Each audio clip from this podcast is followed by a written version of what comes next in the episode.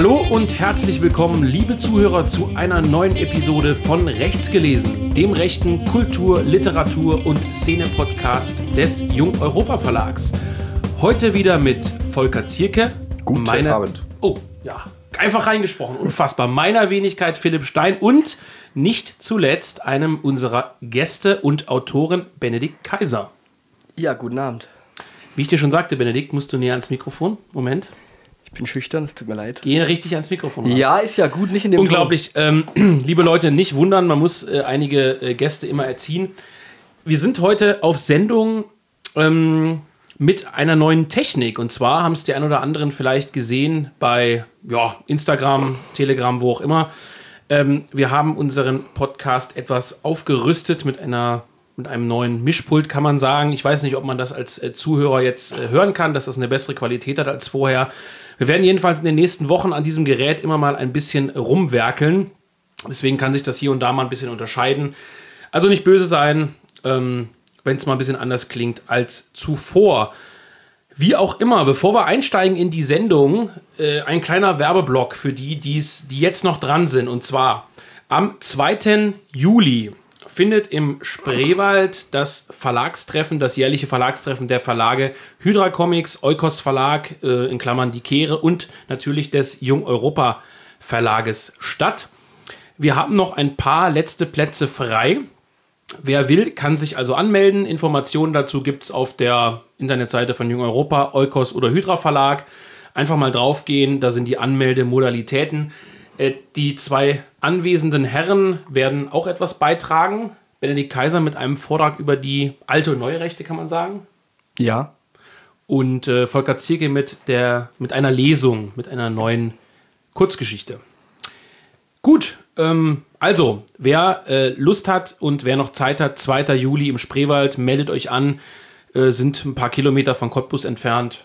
Äh, stationiert, wird eine runde und feine Sache, wo man sich auch mal außerhalb der Mikrofone live sehen und hören kann.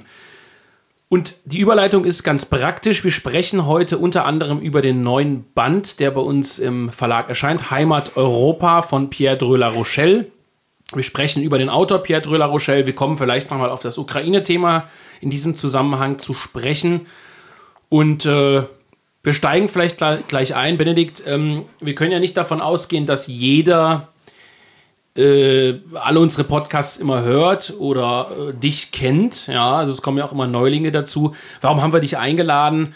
Wir bezeichnen dich immer als äh, deutschsprachigen Pierre Dreux-La Rochelle-Experten. Warum?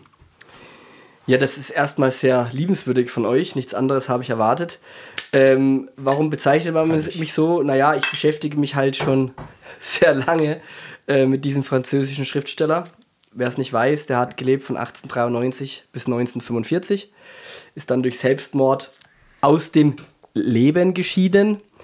Ähm, habe 2011 auch ein kleines Büchlein zu und über Pierre Driola Rochelle geschrieben. Das ist im Regin Verlag publiziert worden, den es bedauerlicherweise nicht mehr gibt. Ähm, dieses Buch gibt es auch nicht mehr, abgesehen davon.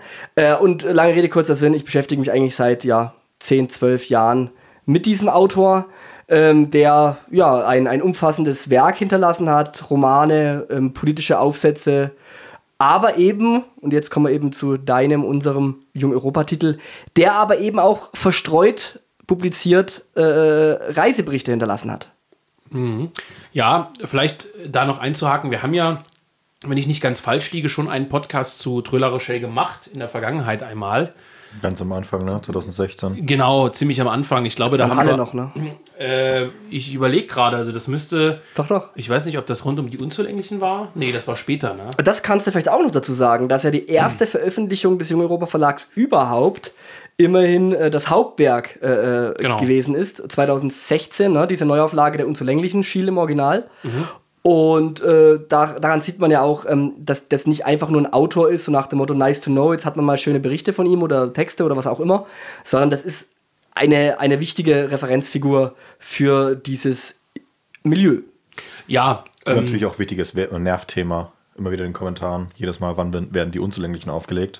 Ja, vielleicht kann man das ein bisschen von Anfang an aufrollen. Also das wird heute keine Sendung, muss man dazu sagen, über äh, Pierre de La Rochelle ähm, im Generellen, sonst hätten wir das anders aufziehen müssen, beziehungsweise wir haben dazu ja auch schon viel gemacht.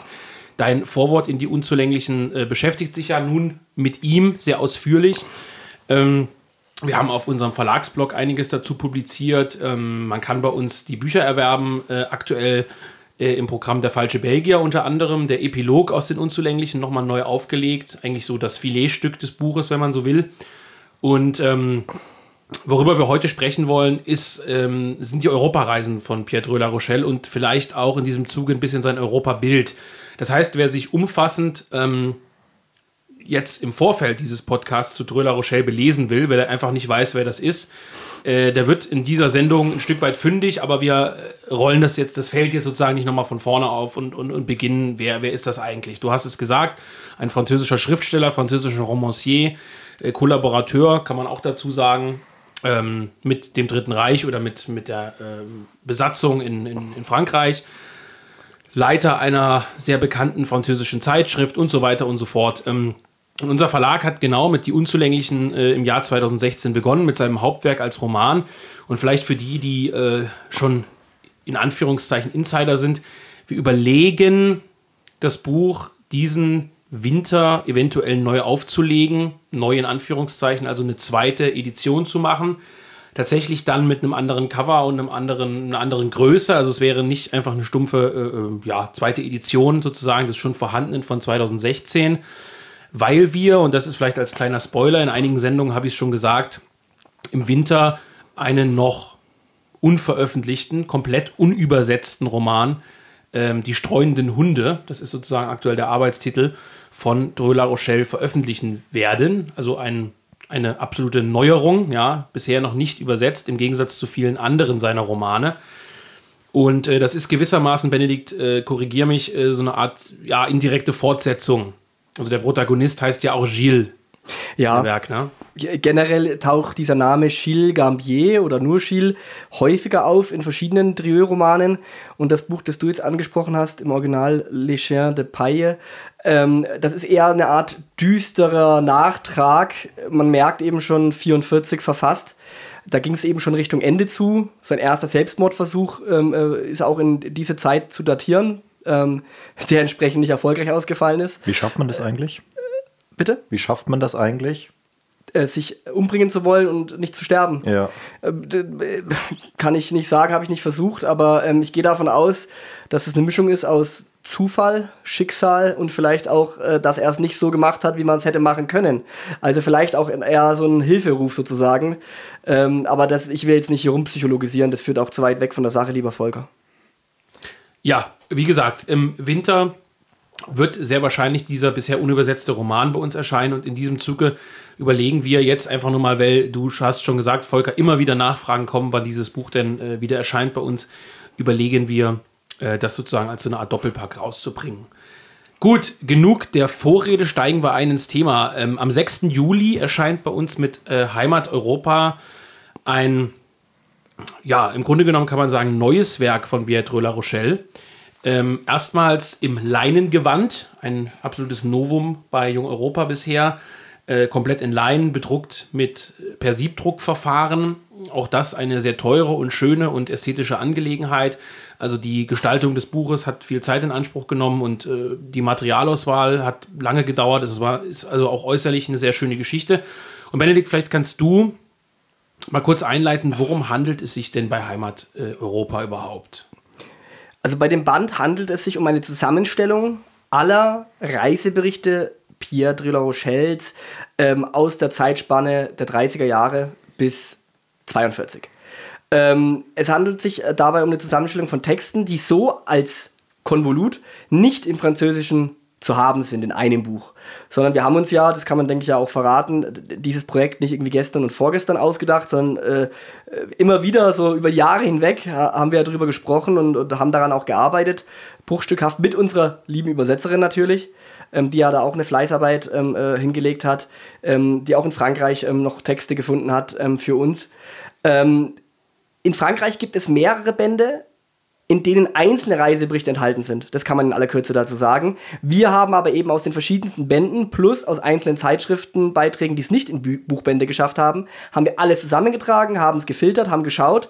Teilweise haben sich auch Dinge gekoppelt äh, ähm, äh, gedoppelt, Entschuldigung, gedoppelt oder teilweise waren es auch eben Passagen, die dort oder dort schon erschienen sind. Und wir haben uns dann natürlich darauf beschränkt, alle, äh, alle zu veröffentlichen, ähm, damit sozusagen ein Gesamtbild entsteht. Und nicht irgendwie, ja, wie gesagt, nicht irgendwas, was schon mal da war, dann nochmal in anderen Sätzen, in anderen Worten äh, äh, zu publizieren, sondern wirklich einfach eine Art Generaldarstellung dieser Reisen von Drieu, ähm, die, äh, wo man vielleicht auch sagen muss, wer Reiseberichte, wer, wer jetzt diesen Begriff hört, äh, denkt da vielleicht zuerst mal an, an Ernst Jünger, ähm, der ja einer der populärsten deutschen Reiseschriftsteller ist in unserem Milieu, wenn man so möchte. Der denkt vielleicht auch an andere Autoren. Also man muss sagen, ähm, Drieus Reiseberichte sind leicht zugänglich. Ich will die jetzt nicht herabsetzen im Sinne von, die sind nicht anspruchsvoll oder die sind platt, das sind sie nicht, aber sie sind eben doch eher politisch.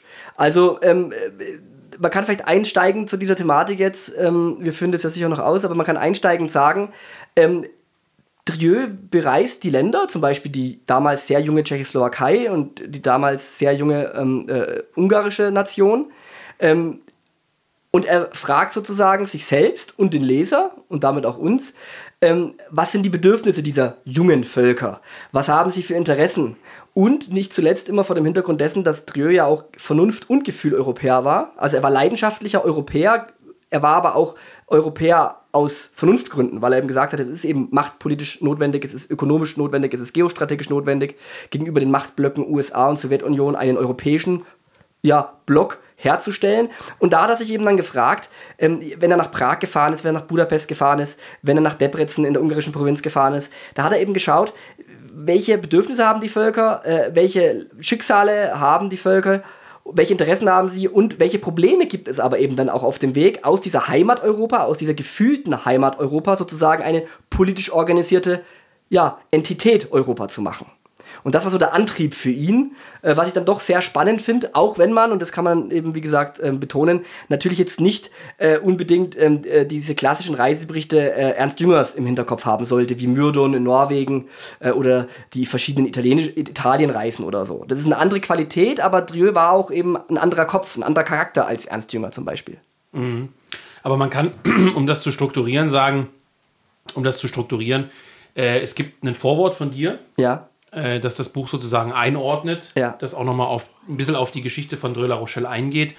Und dann ist es im Grunde genommen eine ähm, ja, chronologische Anordnung äh, der von ihm publizierten Reiseberichte. Und das Buch wurde von dir herausgegeben und kommentiert. Das heißt, es findet sich am Anfang jedes Reiseberichts, den La Rochelle also veröffentlicht hat. Das sind ja dann immer sehr verschiedene Zeitschriften, hauptsächlich natürlich französische, äh, Marianne und ähnliche, äh, aber auch ein paar ausländische Medien äh, findet sich praktisch eine Kommentierung, eine Einleitung. Da geht es sehr oft um das Magazin als solches, also wo wurde das veröffentlicht, aber auch um die politischen ähm, Begebenheiten. Also beispielsweise, du hast es schon angedeutet, äh, ist er ja in Ungarn unterwegs und in der Tschechoslowakei. Äh, ich sag mal vorsichtig, viele der Leser werden sich in der Geschichte Ungarns und der Tschechoslowakei nicht so gut auskennen. Und du hast es dann sozusagen immer so eingeleitet, dass man weiß, ach, okay, er spricht mit Benesch. Äh, wer war Benesch? Warum spricht er jetzt mit ihm? Warum hat er ihn verehrt? Was ist in Ungarn gerade los? Äh, Stichwort Italien. Er ist natürlich im faschistischen Italien unterwegs. Welche Gesetze wurden gerade von Mussolini erlassen und so weiter. Also es gibt im Prinzip eine nicht zu umfangreiche, aber doch bestehende Kommentierung am Eingang jedes Beitrags oder jedes Kapitels, sagen wir es mal so, äh, die dem Leser, dies dem Leser oder dies dem Leser einfach machen, einfach äh, das zu verstehen, was dann folgt. Und es gibt natürlich einen relativ ausführlichen, äh, ergänzten Fußnotenapparat, in dem beispielsweise Politiker und gewisse ähm, Andeutungen, gewisse Hinweise erklärt werden. Das heißt, wir haben im Prinzip, ähm, und das muss man glaube ich dazu sagen, nicht die Reiseberichte einfach alle zusammengesucht und übersetzt. Ich meine, das war auch schon eine große Arbeit, eine große Leistung auch gewissermaßen. Sondern wir haben die dann eben auch kommentiert, äh, mit Fußnoten versehen und eingeleitet. Das ja. heißt, wir haben einen ja, reichhaltig kommentierten und erklärten Band. Ähm, und es handelt sich praktisch nicht nur um ein Konvolut der Reiseberichte. Genau, wo, wobei ich da ergänzen würde, dass es hoffentlich nicht überbordend ist. Also an einigen Stellen habe ich mich dann auch kürzer gefasst als geplant, an anderen Stellen hast du ja zu Recht gesagt, äh, da soll man nochmal was ergänzen. Aber im Grunde sollen das natürlich keine Co-Referate äh, sein und das sind sie auch nicht. Ähm, natürlich äh, sind diese Vorkommentare, diese Erklärungen ähm, eine Hilfestellung für den Leser, der es in Anspruch nehmen möchte. Äh, wer das nicht braucht oder wer, wen das vielleicht auch nicht interessiert, was ich dazu ergänzen und zu sagen habe, der kann das einfach überlesen, ohne, gro ohne groß blättern zu müssen. Mhm. Also ähm, du hast ja angesprochen, es war damals eben eine Zeit, ähm, in der natürlich zum Beispiel viel mehr Zeitung gelesen worden ist, in der auch generell ähm, diese intellektuellen Schichten in Paris, ähm, die natürlich das Milieu äh, darstellten, in dem Trieux auch verkehrte, ähm, dort wurde viel gelesen. Das heißt, Trieux hat nicht alles erklärt bei, bei, von Grund auf.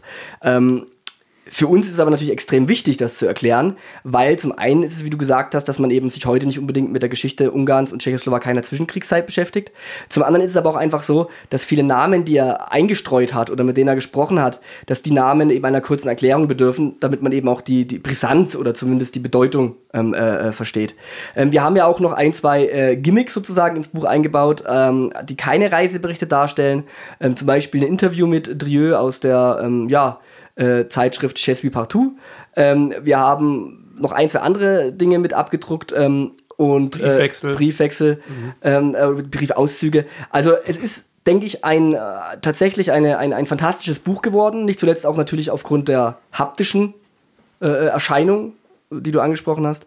Also es ist wirklich ein rundes Ding. Ähm, mhm. Volker, du hast äh, oder wir haben kürzlich ähm, gesprochen über die in Anführungszeichen Reiseberichte von Christian Kracht. Ähm, es gibt ja auch diese Auszüge da aus Kambodscha, ne? ja. äh, die wir mal gemeinsam besprochen haben. Das Genre der Reiseliteratur, das würde ich gerne mit euch beiden. Wir haben ja ein bisschen Zeit heute das Genre der Reiseliteratur auch mal anzureißen, bevor wir jetzt sozusagen nur über dieses äh, Heimat-Europa sprechen, uns äh, der Sache mal vom generellen äh, Genre der Reiseliteratur äh, anzunähern. Benedikt, du kannst da auch gleich mal zu ausführen. Du hast ja in, im Vorwort auch verschiedene andere Reiseliteratur, auch von links, äh, äh, erwähnt. Ähm, was erwartest du dir, Volker, du hast ja nur Auszüge bisher gelesen, was erwartest du dir als als in Anführungszeichen unbedarfter Leser denn überhaupt von Reiseliteratur? Was verstehst du überhaupt unter Reiseliteratur? Es hängt ja immer davon von ab, wie man selber natürlich an Reiseliteratur herangeht. Man kann natürlich ähm, Reiseliteratur auch als was ganz Praktisches verstehen, also so eine Art ja, Ratgeber, wenn ich eh in der Gegend bin, äh, um mich zu informieren. Das ist, glaube ich, das vorliegende Buch nicht und ähm, da ist aber, glaube ich, die Erwartungshaltung auch gar nicht da. Ähm, sondern ich persönlich finde es deswegen auch viel anregender, wenn einem die Reisliteratur Dinge aufzeigt, die man vorher nicht wusste, die, mit denen man aber auch nicht gerechnet hatte. Also ähm, wenn ich halt einen Reiseratgeber oder Reiseliteratur über Rom lese, dann ähm, labern die Leute über das Kolosseum, aber jeder weiß, dass er ins Kolosseum gehen sollte, wenn er mal in Rom ist, ne? Ähm, oder ins Caramonti oder wo auch immer hin. Und ähm, das ist ja das bei, bei, bei dieser Popliteratursache auch gewesen, dass man eben dann versucht, bestimmte Dinge ähm, herauszustellen, die nicht offensichtlich sind, beziehungsweise absichtlich am Thema vorbeigeschrieben hat, was sich natürlich dann auch, also ähm, ins, ins Gegenteil irgendwo verkehrt. Also ähm, an sich ist es natürlich Schwachsinn. Es wird sich ja auch bei, bei uns als, als Recht nicht anbieten, ähm, absichtlich an Themen vorbei zu schreiben, weil äh, ähm, das Wesentliche überhaupt gar nicht mehr da ist. Das ist ja auch eine ganz andere Generation und die von äh, La Rochelle ist ja auch eine andere Generation. Und, und ich will jetzt natürlich auch nicht dieses äh, Meme bedienen, von wegen ähm, ähm, Geschichte wiederholt sich, weil das ist Schwachsinn. Aber wir leben in ähnlich krisenreichen Zeiten vielleicht. Und ich glaube, das ist so diese, diese Brücke, die es da irgendwo auch äh, gibt. Deswegen, ich erwarte mir von, von diesen Reisetagebüchern ja nicht irgendwie, auch wenn das natürlich ein Bestandteil ist, so ein bisschen diese, diesen Lifestyle aufzusaugen, diese, diese ähm, Geschichten, die wir natürlich auch ähm, in der Bewerbung immer wieder äh, genannt haben, also äh, Getränke, Frauen, Essen, äh, Sonnenschein, sondern natürlich geht es ein Stück weit um eine subjektive persönliche ähm, Lageanalyse, die ein Stück weit eben bis heute noch an Relevanz hat. Und ähm, wie gesagt, ich konnte da reinlesen, fand es äh, sehr interessant und denke deswegen, dass es ganz gut, dass es gerade jetzt erscheint und nicht vor einem Jahr zum Beispiel. Aber Benedikt, würdest du sagen, der Kern des Reiseberichts ist nicht eher, das, was Volker meint, also zu sagen, ähm, wie sehen die Frauen aus in Budapest, was isst man dort, wie kleiden sich die Männer, ähm, was gibt es für besonders schöne Orte? Ich meine, na klar, wir, wir verwechseln jetzt äh, Reiseliteratur nicht mit einem Reiseführer, das ist ja klar. Ähm, aber ähm, vieles ist ja anekdotisch, vieles sind ähm, eine Art Tagebuch, Notizen bei, bei äh, Autoren der Reiseliteratur, der klassischen Reiseliteratur. Was, was würdest du dir, oder, oder du hast ja viele Reiseliteratur auch gelesen, ähm, enttäuscht Dreux-La Rochelle in dem Fall? Oder kann man überhaupt sagen, dass es in der Hinsicht Reiseliteratur ist? Sind es nicht vielmehr fast schon politische Essays? Also es ist mit Sicherheit eine Mischung aus politischen Essays und den Beobachtungen von vor Ort. Also er beschreibt ja schon sehr wohl, wie die Leute sich kleiden, ähm, äh, wie die Leute sich verhalten. Er beschreibt auch ähm, klassenspezifisches, äh, klassenspezifische Verhaltensweisen. Er beschreibt ähm, äh, aber eben dann auch da, damit verknüpft ähm, äh, eben politische und gesellschaftliche Verhältnisse. Es gehört ja, ja auch zusammen. Also ähm, ich glaube, das ist ganz wichtig, zum Beispiel äh, wenn es darum geht, eben die Eigenständigkeit von äh, ja, der ungarischen Nation, gerade in Abgrenzung zu diesem ganz stark um sich greifenden deutschen Nationalismus, dann aufzuzeigen, dann ist es ähm, natürlich schon wichtig, dass man eben hervorhebt, ähm, wie die Frauen dort gekleidet sind, wie äh, das Lebensgefühl dort ist. Er, er fährt ja, glaube ich, auch nicht nur in die Großstädte rein, sondern auch durch die Dörfer. Dass mhm. das äh, ja. ja. auch ein großer Gegensatz ist, gerade für ihn, glaube ich, auch als, als Faschist, der, der, die ja sehr, sehr ähm, auf die Stadt konzentriert waren, also die ja explizit ja mondän waren und äh, das dann eben in, in, einem Land zu sehen, das eigentlich gar nicht so verstädtert ist. Ja, wir, wir dürfen auch nicht vergessen, ähm, dass die meisten der veröffentlichten Reiseberichte in der Zeit 33 folgende erschienen sind oder publiziert worden sind. Und äh, du hast angesprochen, Faschist, ja, aber er war ja erst äh, so ab Februar 34 offen oder bekennend äh, europäischer Faschist.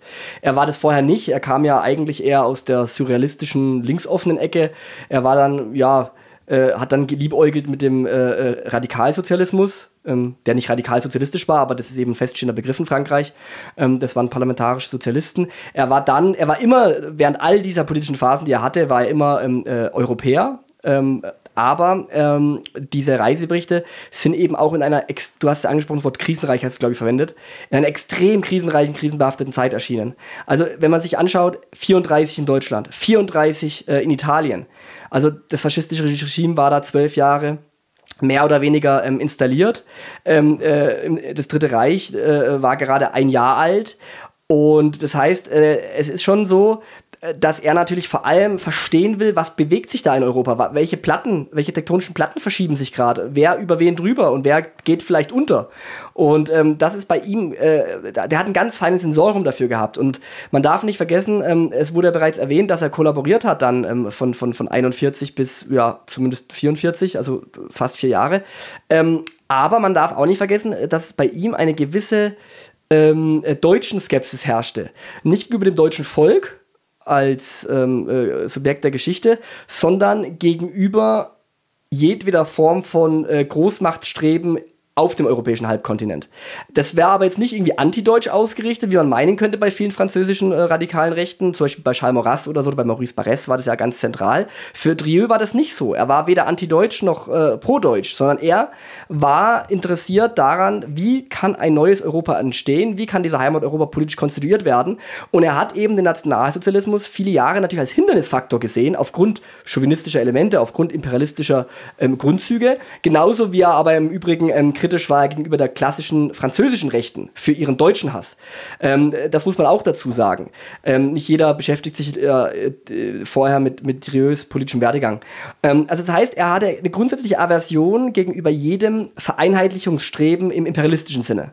Also diese, diese äh, bei ihm war ganz stark, was ja später dann auch die Nouvelle Droite in Frankreich, die neue Rechte von ihm aufgegriffen hat. Er hatte einen stark regionalistischen Impuls, einen euroregionalistischen Impuls, wenn man so möchte, dass er die Landsmannschaften, die einzelnen Regionen sehr geliebt und bewundert hat. Ähm, er war ja auch Normanne, in der Normandie weiß man ja, gab es immer auch genauso wie der Britannien natürlich besondere regionalistische Bestrebungen, weil man eben nicht in dieses jakobinische Einheitsfrankreich reingepasst hat. Und das sind alles Dinge, die mitschwingen. Das merkt man auch an den Texten. Ähm, äh, man merkt auch, dass, dass er, dass er ja so ein bisschen, also er irrlichtert nicht äh, durch Europa, aber er ist schon ein bisschen ratlos, äh, was, was gerade passiert ähm, und er will auch diese Ratlosigkeit in sich selbst überwinden. Drö war ja ein Mensch, der sich sehr viel äh, mit innerlichen Konflikten auch ähm, äh, rumplagen musste, nicht nur weltanschaulicher Natur, sondern auch literarisch etc. Und ähm, äh, diese Reise ist, wenn man so will, auch eine Bewältigungsliteratur. Ne? Mhm. Der, den Punkt, den ich, äh, vollkommen richtig, den Punkt, den ich aber setzen wollte, ist praktisch für den, für den Zuhörer jetzt erstmal. Ähm, ich glaube, dass viele der Zuhörer, weil wir auch ein sehr junges äh, Zuhörerpublikum sozusagen haben, sich nicht wirklich, äh, wie ich auch selber, muss ich ehrlicherweise sagen, sehr ausführlich mit dem Genre der Reiseliteratur auseinandergesetzt ja. haben. Ne? und ich will sagen, unter Reiseliteratur, also wenn wir die, dieses, dieses Werk als Reiseliteratur, äh, Reiseliteratur bezeichnen, dann ist das, und das hast du ja aber ausgeführt, ein sehr angenehmer Mix aus tatsächlichen äh, Beobachtungen der Bevölkerung, des Volkes. Also er beschreibt ja auch, wenn man das mal so klar sagen will, ethnische Elemente. Er sagt dann, die tschechischen Frauen sind viel schöner als die ungarischen oder andersrum, ich weiß es nicht mehr. Wie kleiden sich die Frauen, wie sehen die Männer aus? Ähm, Natürlich auch in Deutschland, ne, in Italien und so weiter. Da ist er ja schon, äh, er ist ja ein Ästhet, also er, er beschreibt schon, wie die Menschen aussehen. Er beschreibt viele architektonische Details, äh, beziehungsweise landschaftliche Details, also gerade in Ungarn, Buda und Pest, dann beschreibt er die beiden Teile sozusagen. Er spricht über die Flüsse, er spricht über Geografie. Also das wären jetzt so die in Anführungszeichen, also unpolitisch ist das nicht, aber das wären so die eher reisetypischen Elemente. Ja, topografische. Ja, ja genau. Und gleichzeitig eben aber sind auch so Sachen dabei, gerade bei Italien, wo du irgendwie eine kleine Einleitung hast. Da geht es darum, wir fahren mit einem Auto durch die Steppe. Äh, ich bin ganz begeistert, weil hier an der Küste überall neue Straßen entstehen und dann folgt plötzlich so ein 20-seitiger Monolog über äh, den faschistischen Aufbau Italiens, der eigentlich in streng genommen mit dem Reisebericht nichts mehr zu tun hat, wenn du so willst, also ein Exkurs. Und davon ist dieses Buch sehr reich. Also das heißt, unter Reisebericht kann man sich in dem Fall vorstellen, eine Melange sozusagen aus tatsächlichen Beobachtungen der jeweiligen Nation und aber wirklich tief politischen Analysen der Zeit. Mhm subjektiven Meinungen natürlich auch, fiktiven und echten Gesprächen. Also das ist auch ein ganz interessantes Element. Er spricht also in Deutschland mit jungen äh, SA-Männern. Er spricht, glaube ich, er ist ja in dieser äh, SS-Napola-ähnlichen äh, Einrichtung am Ende. Er spricht mit einem jungen Faschisten. Ähm, er spricht aber auch mit so einem liberal-bürgerlichen in Ungarn. Äh, das ist übrigens eines der interessantesten Gespräche. Darauf können wir, müssen wir unbedingt nochmal kommen äh, für das Thema Ukraine und so. Deswegen sage ich, das müssen wir nochmal anschneiden, was aktuell ist, warum das Buch aktuell ist. Und das also, das wollte ich nochmal zusammenfassen. Es gibt ja, und das schreibst du in deinem Vorwort, wirklich viel Reiseliteratur. Du hast ja hinten auch Ludwig Renn äh, zitiert und so weiter. Das Reisen als Arbeit.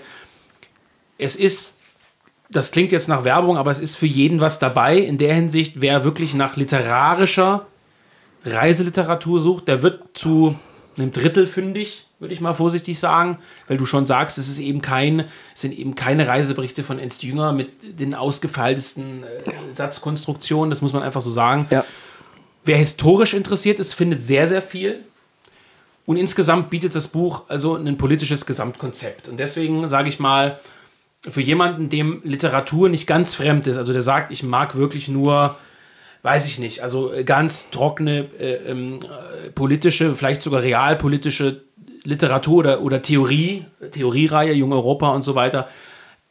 Also da müsste sich eigentlich jeder Jung Europa-Kunde irgendwie wiederfinden, außer er ist wirklich nur auf politische Dinge aus. Also er, er kauft sich halt wirklich, was weiß ich, Theorie der Diktatur von Michel Onfray. Es geht ihm wirklich um das Politische. Ja. ja. So. Wo, wo, ja, ja. Wo, wobei Du, du hast es angesprochen mit dem Rennen, mit dem Reisen als Arbeit. Das ist, glaube ich, ganz zentral. Also äh, man darf es nicht nur nicht mit einem Reiseführer verwechseln, sondern man darf das auch nicht verwechseln mit, mit einem Buch, äh, in dem Reisen quasi als Genuss äh, beschrieben wird. Mhm. Wir haben es ja auch in, in dem Werbetext fürs Buch ähm, so genannt, es war eben nicht diese Instagram-Zeit. Ne? Also damals war es eben nicht normal, dass man sich, äh, ähm, dass man äh, mit, mit Viewling oder Ryanair äh, einsteigt und für 60 Euro dann ne, in Warschau, in Rom oder sonst wo ist. Sondern damals war Reisen durchaus noch ein Privileg, nenne ich es mal. Es war auch ähm, äh, mit Anstrengungen verbunden, tatsächlich. Und ähm, es war auch so, dass man eben nicht von heute auf morgen überall sein konnte. Ähm, und vor allem die Leser konnten es auch nicht. Das heißt, ähm, Reise, Reisen als Arbeit, dieser Arbeitstitel, den wir, da voran, den wir da vorangestellt haben, hat auch bedeutet, dass Drieu ja seinen Lesern politisch, historisch etwas vermitteln wollte. Also er wollte ihnen ja begreiflich machen, was in diesen Ländern vor sich geht. Deswegen finden sich durchaus auch die politisch Interessierten ähm, in diesen Texten wieder und man kann auch, äh, wenn, wenn wen das ein oder andere Land nicht interessiert, der kann da sogar theoretisch ähm, äh, das überblättern. Ist zwar schade, aber auch machbar. Also wer sagt, ich interessiere mich eben für die 60, 70, 80 Seiten Italien, liest eben nur das. Ähm, was du angesprochen hast mit diesem ellenlangen Monolog über den Aufbau Italiens, das fand ich zum Beispiel extrem äh, paradigmatisch äh, für Trieux. Ähm, er selber hat es ja jetzt nicht für sich einfach nur runtergeschrieben, weil die Leser das wissen wollten, sondern er hat auch selber was dabei gelernt. Also er, er, er hat 34, äh, da war er gerade sozusagen frisch gebackener äh, äh Bekenntnisfaschist. hat er später dann auch ähm, äh, abgestriffen, 44, 45, aber das kommt jetzt im Reisenbericht natürlich nicht vor. Ähm, und äh, da reist er nach Italien sozusagen, ins Mutterland des Faschismus, wenn man so will. Und natürlich will er selber verstehen, was da vor sich geht. Deswegen auch diese, für meinen Geschmack vielleicht auch etwas äh, trockene äh, Ausführung über den kooperativistischen Aufbau, über den Aufbau ähm, dieser staatlichen Schiedsstellen sozusagen, mhm. die vermittelt haben zwischen Arbeitnehmer und Arbeitgeber. Aber wenn sowas nicht interessiert, der wird auch nicht dann 200 Seiten damit behelligt, sondern der hat halt eben mal die 10 Seiten ähm, zu lesen oder zu überblättern im schlechteren Fall. Also von daher ist es wirklich eine, eine, eine ja, eine sehr interessante interessante und fantastische Mixtur, die sich da bietet. Und äh, Trieux lag aus heutiger Sicht mit Sicherheit nicht in allem richtig, auch nicht, wie er was gedeutet hat, ist ja völlig klar. Wir leben aber halt heute viele Jahrzehnte später und wissen es deswegen einigermaßen besser. Ähm, aber es ist schon echt ein interessantes Panorama, das sich einem hier bietet. Ja, und wir hatten es ja schon gesagt, um das nochmal rauszustellen, dass es halt wirklich eine Fleißarbeit war. Äh, es gibt kein französisches Original ja. im Sinne von, wir haben jetzt halt äh, ein französischer äh, Spezialverlag, nenne ich es jetzt mal, hat dieses Buch herausgegeben und wir haben es übersetzt, sondern es waren wirklich einige Jahre der Archiv- und äh, Bibliotheksarbeit notwendig, um überhaupt diese Texte alle zu finden. Und ich möchte meinen, wir haben es geschafft, eine Gesamtschau zu haben. Ja. Also das Buch ist vollständig. Ja, man kann vielleicht auch sagen, wir haben Hélène Benoit, wir haben andere französische Autoren, wir haben Drieux-Kenner in Frankreich natürlich auch befragt, haben denen unsere Zusammenstellung geschickt, haben dadurch auch noch ein, zwei wertvolle Hinweise bekommen. Zum Beispiel hier, der Artikel ist dann auch dort und dort erschienen. Ähm, aber es ist ja jetzt keine äh, äh, keine rein wissenschaftliche Arbeit für irgendeine Universitätsbibliothek, sondern wir wollten ja auch wirklich ähm, äh, nicht irgendwie jetzt diese Maschke-Editionen von Karl Schmidt, wo dann die Fußnote halt irgendwie 80% des Textes ausmacht. Das nicht, aber es, das ist, nicht. aber es ist trotzdem es ist eine Vollständigkeit. Eine, eine, es ist eine Vollständigkeit und äh, es ist meiner Meinung nach sogar eine extrem, wenn man das so sagen darf, dem, über ein Buch, an dem man selbst beteiligt war in der Entstehung, aber es ist schon fantastisch geworden, diese, diese Mischung, ähm, die wir da jetzt äh, äh, zustande gebracht haben. Also das ist, ich hoffe, dass dieses Buch äh, Resonanz findet, auch bei den Leuten, die vielleicht sagen, ich interessiere mich jetzt nicht so für die äh, 20er, 30er, 40er, ähm, äh, weil man, ich glaube, jeder nimmt irgendwas für sich mit.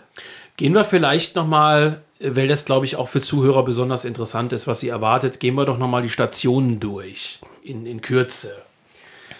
Ähm, Dröla Rochelle ist zunächst mal ähm, auch in Osteuropa unterwegs. Das war was, was mich, ich will nicht sagen, überrascht hat, aber was ich sehr interessant fand. Das heißt, wir haben es schon erwähnt, wir haben Ungarn dabei und wir haben die Tschechoslowakei dabei. Ja. Äh, die Besonderheit bei der Tschechoslowakei ist ja praktisch ähm, die Aufteilung. Also er beschreibt ja ähm, die deutsche Minderheit in der Tschechoslowakei, er beschreibt die ungarische Minderheit, er beschreibt aber auch ich komme gar nicht mehr drauf, dieses Grenzland zu Na, die Ruthenen. Ruthenen, das Grenzland zu Russland. Zur, zur Ukraine, ja. Ja, und ähm, er sagt aber Russland, glaube ich. Ja, weil die Ukraine damals ja Teil der Sowjet genau. Sowjetrusslands war. Genau, und ähm, also er, er, beschreibt sozusagen die, Na die Nation, beziehungsweise den Staat, besser gesagt, korrekter wäre den Staat, aber eben vor allem diese, diese ethnische Zusammensetzung. Und bei diesen Texten zwischen äh, Tschechoslowakei und Ungarn, die er ja praktisch im Anschluss dann besucht, ich glaube erst Ungarn, dann Tschechoslowakei, ähm, geht es ja hauptsächlich um diese osteuropäischen äh, Gebietsstreitigkeiten. Und da könnte man jetzt vielleicht dann, äh, vielleicht kannst du auf die mal kurz eingehen und dann könnte man da äh, ähm, mal die Parallele ziehen, beziehungsweise mal den Exkurs wagen. Äh, was würde denn eigentlich Dröla Rochelle zum Ukraine-Krieg sagen? Ja. Oder was sagt er überhaupt zu diesem Intermariumskonzept, zu dieser zu diesem Bestehen dieser kleinen Nation ja. mehr oder minder in der Mitte Europas? Also Fangen wir mit Ungarn an. Ähm, bei Ungarn ist ja so, in aller Kürze, Ungarn war nach dem Ersten Weltkrieg aus Österreich-Ungarn äh, äh entstanden, wenn man so will. Äh, also das äh, K&K-Reich ist ja zerfallen, es haben sich neue Staaten gebildet. Eben die Tschechoslowakei, aber eben auch Ungarn.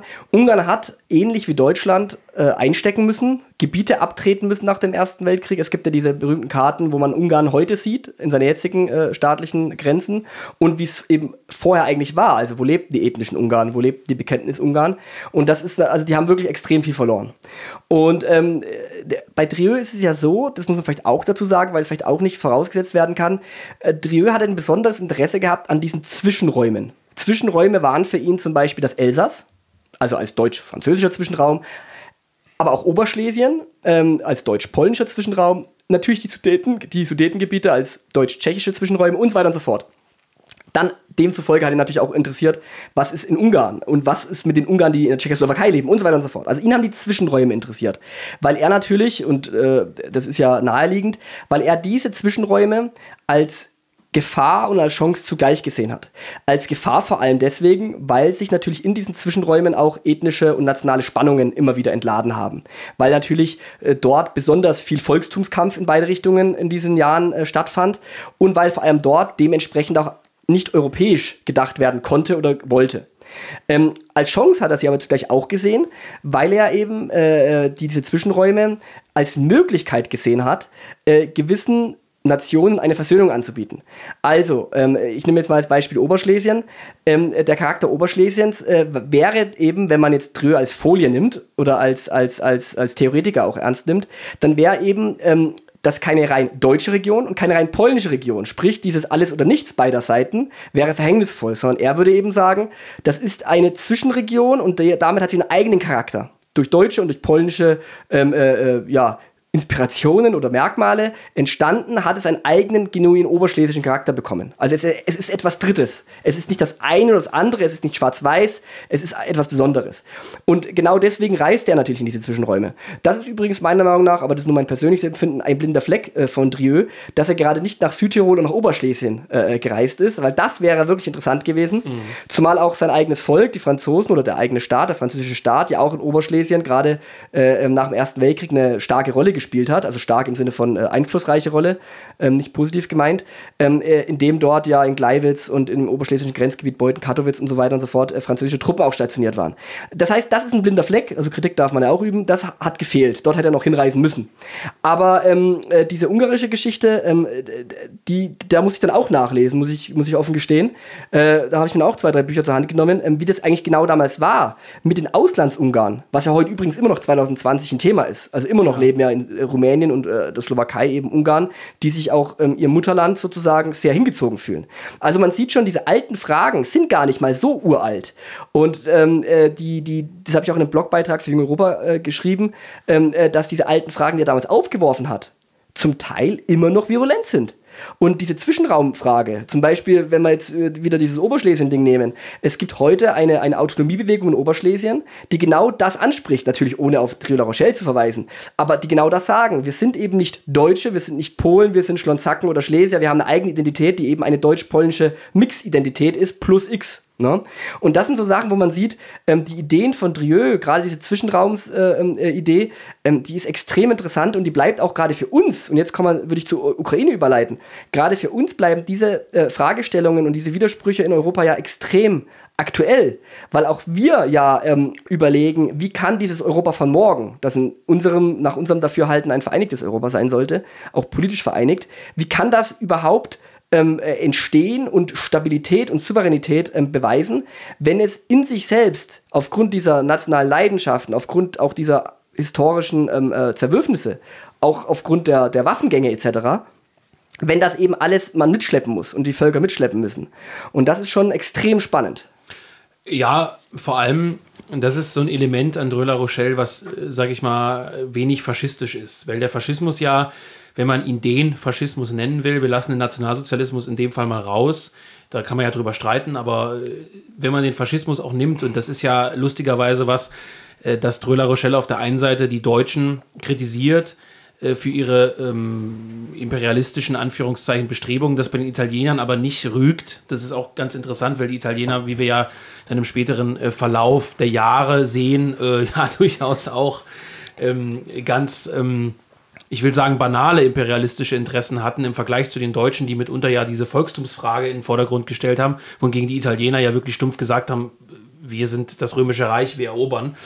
Ähm, er ist da sehr unfaschistisch sozusagen, weil du ja schon angeschnitten hast, dass er diesen, diese Regionalismusbewegung sehr, äh, sehr gelobt hat. Auch sozusagen Alain de Benoit beruft sich ja heute unter anderem auch darauf und ähm, der Faschismus ja schon genauso, und das ist ja hier das Hufeisen, also Dröla Rochelle tritt ja in dem Buch eh als großer Befürworter des Hufeisens ein. Das ist ja, ja. auch eine ganz interessante, äh, eine ganz interessante Sache. Ähm, der Faschismus ebenso kann man fast schon sagen, wie der Kommunismus ja auch dazu neigt, schon eine gewisse Einheitsbewegung hervorzurufen. Das heißt nicht zwingend jede regionale Besonderheit auszulöschen, aber eben schon zu sagen, ob jetzt dein kleines äh, Mini-Völkchen oder deine kleinen Besonderheiten oder deine besondere Sprache jetzt besteht oder nicht, das ist mir egal. Das, es geht hier um das große Ganze. So und ähm, da, da gibt es einen gewissen Widerspruch. Da merkt man auch, gerade bei den Reiseberichten von 34 und so, da hat man noch sehr stark diesen äh, frühen, in Anführungszeichen, Dröla Rochelle, äh, nicht Völkerbund, aber so diese Völkerbundsidee. Und ja, also da ist er jetzt kein, kein klassischer Faschist sozusagen. Ja. Und er spricht da, und das ist vielleicht auch eine interessante Sache, äh, er spricht da einen sehr interessanten Punkt an. Er sagt nämlich, die Deutschen, und damit meint er sozusagen Hitler-Deutschland, hat eine ganz neue Zeitrechnung in Europa eingeführt, geistig, äh, ideologisch. Und zwar, es war so, ein Staat war ein Staat und ein Staat hatte immer mehrere, zumeist mehrere Völkerschaften im Staatsgebiet angesiedelt. Und die Aufgabe des Staates war es nun, diese Staats, äh, die, diese Völker sozusagen, diese Völkerschaften, die dem Staat angehörten, zu befrieden. Man hatte so praktisch immer eine Haupteinwohnerschaft, wenn man das so nennen will. Wenn man jetzt mal das Beispiel wie der Tschechoslowakei, das führt er ja an. Er führt das ja an, Tschechoslowakei besteht hauptsächlich aus Tschechen, ethnischen Tschechen. Aber du hast viele Ungarn, du hast eine deutsche, große deutsche Minderheit, du hast ein paar andere Minderheiten. Und der tschechische Staat, sagt er als Vorbild, er lobt ja noch den sozusagen Benesch zu dieser Zeit, hat es geschafft, diese ganzen Völkerschaften an den Staat zu binden. Sie hatten zwar alle ihre nationale Identität, aber sie waren Staatsbürger. Und die Deutschen kommen jetzt um die Ecke, und das sage ich jetzt erstmal ganz wertfrei, und sagen, alle Deutschen, alle deutschen, äh, ethnischen Deutschen, alle, die Deutsch sprechen, gehören natürlich zu Deutschland, also zu ihrem Volk. Und das heißt, die Deutschen haben natürlich, und das war historisch gesehen definitiv so, überall diese kleinen deutschen Minderheitsbewegung natürlich angestachelt. Also hat gesagt, hier nehmt euch mal euer Recht, wir unterstützen euch und so weiter. Er nennt ja in der Tschechoslowakei da auch das bekannte Beispiel. Und ähm, der sagt, das gefällt ihm gar nicht. Also das, wenn du gesagt hast, äh, er war nicht deutschenfeindlich, war auch nicht, aber er, er sagt eben, der Nationalsozialismus führt hier ein Prinzip ein, was Europa zu einem Pulverfass macht. Er sagt natürlich, es gibt auch andere Pulverfässer, nennt ja beispielsweise auch Stalin und so weiter, aber er sagt eben, das ist aktuell das Pulverfass. Es ist auf ja. der einen Seite eine revolutionäre Idee, auf der anderen Seite auch ein Riesenproblem. Weil du, wenn jetzt alle Länder damit anfangen, ihre Minderheiten zu aktivieren, dann brennt's genau. an allen Enden. Genau, und äh, das war seine große Sorge. Und äh, die hat sich auch historisch dann immer wieder bestätigt oder bestätigt sich zum Teil immer noch heute. Ähm, äh, ganz zum Anfang würde ich nochmal äh, zurückspulen, was du gesagt hast mit dem, er war nicht der klassische Faschist. Also absolut nicht. Ähm, man kann bei ihm, also zum einen, er war europäischer oder Eurofaschist. Ähm, da habe ich auch diese kleine äh, Studie geschrieben, Eurofaschismus und bürgerliche Dekadenz. Also da habe ich auch beschrieben, dass Le Leute wie er, aber auch Robert Brasillach, Lucien Rebaté, also diese damaligen jungen faschistischen Intellektuellen in Paris, ähm, das war schon eher so eine Patchwork-Faschismus. Die waren alle gar nicht so Italien begeistert, äh, NS begeistert sowieso nicht. Die haben sich so einen eigenen europäischen ähm, äh, Sozialismus ähm, äh, zusammen konstituiert, der eben starke faschistische Versatzstücke hatte. Wobei, Aber darüber wird sich schon fast lohnen, einen eigenen Podcast zu wobei machen. Wobei Tröller Rochelle da schon eine Besonderheit war, wenn man, wenn man Rebaté und Brasilach und so später nimmt. Später ja. ja, ja. Schon hardcore deutschfreundlich. Ja, richtig. Aber also, da muss man, da, das stimmt. Aber das haben sie natürlich auch äh, unter Kollaborationsauspizien gemacht. Also, ja, wobei äh, bei Brasilach und so würde ich schon sagen, da gibt es eine gewisse Anziehungskraft vielleicht. Ja, na klar, aber äh, ja, Brasillach äh, hat auch dieses, dieses, diesen Antisemitismus äh, intensiver dann gelebt. Aber äh, Brasillachs ähm, großes Thema, dieser Faschismus äh, immense et rouge, also ähm, ja. energiegeladen und rot äh, letztendlich. Ähm, die, diese, diese, diese ostentative Deutschfreundlichkeit, auch bei Alphonse de Chateaubriand, einem anderen französischen Schriftsteller, der allerdings schon fast NS eigentlich war, äh, die wurde auch genährt dann durch die Kollaboration vorher auch schon gewisse Sympathien, klar. Aber äh, lange Rede, kurzer Sinn, äh, Drieu war definitiv kein klassischer Faschist. Das konnte und wollte er auch gar nicht sein.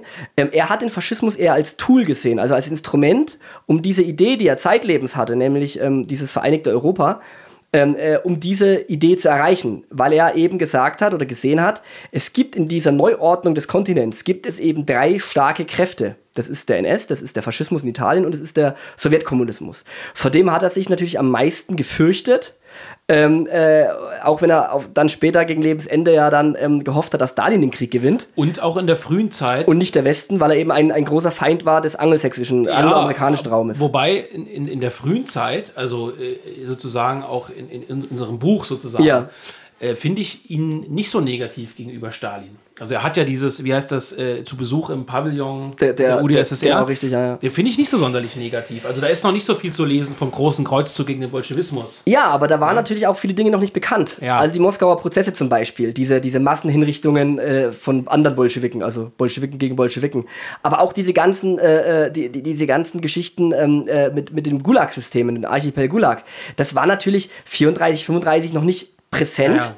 beziehungsweise noch nicht in all seinen äh, äh Details äh, präsent. Auch viele kommunistische Reisende in die, in die Sowjetunion, da gibt es ja auch interessante Literatur, denen war das auch noch nicht so bewusst. Beziehungsweise Und auch den spanischen Bürgerkrieg gab es damals noch nicht.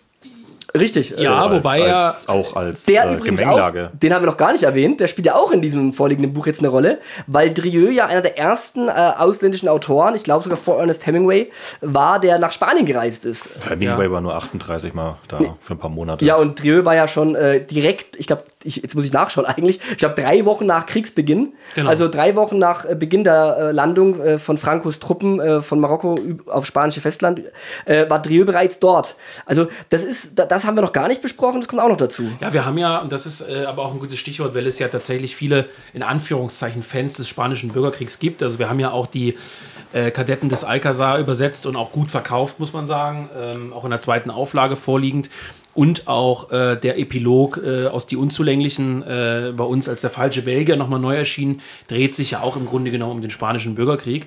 Und äh, da haben wir aber zwei relativ späte Phasen ja. des spanischen Bürgerkriegs, wohingegen wir in Heimat Europa, wie du richtig sagst, äh, diese ganz Frühphase haben, äh, wo gerade alles erst so losgeht. Ja. Und das ist vielleicht auch für die, die sich wirklich für den Spanischen Bürgerkrieg interessieren, nochmal eine interessante Episode. Ich glaube, es sind zwei oder drei Berichte drin ja. über den Spanischen Bürgerkrieg. Und, und das passt übrigens zu dem, was du sagtest, jetzt mit den, mit den äh, Tschechen und Sudeten, auf was wir jetzt unbedingt zu sprechen kommen müssen. Aber vorher noch der Einschub dazu, ähm, dass ja diese Schlüssel, die, was, wie hast du es genannt, das Filetstück von Unzulänglichen? Ja. Genau, der falsche Belgier.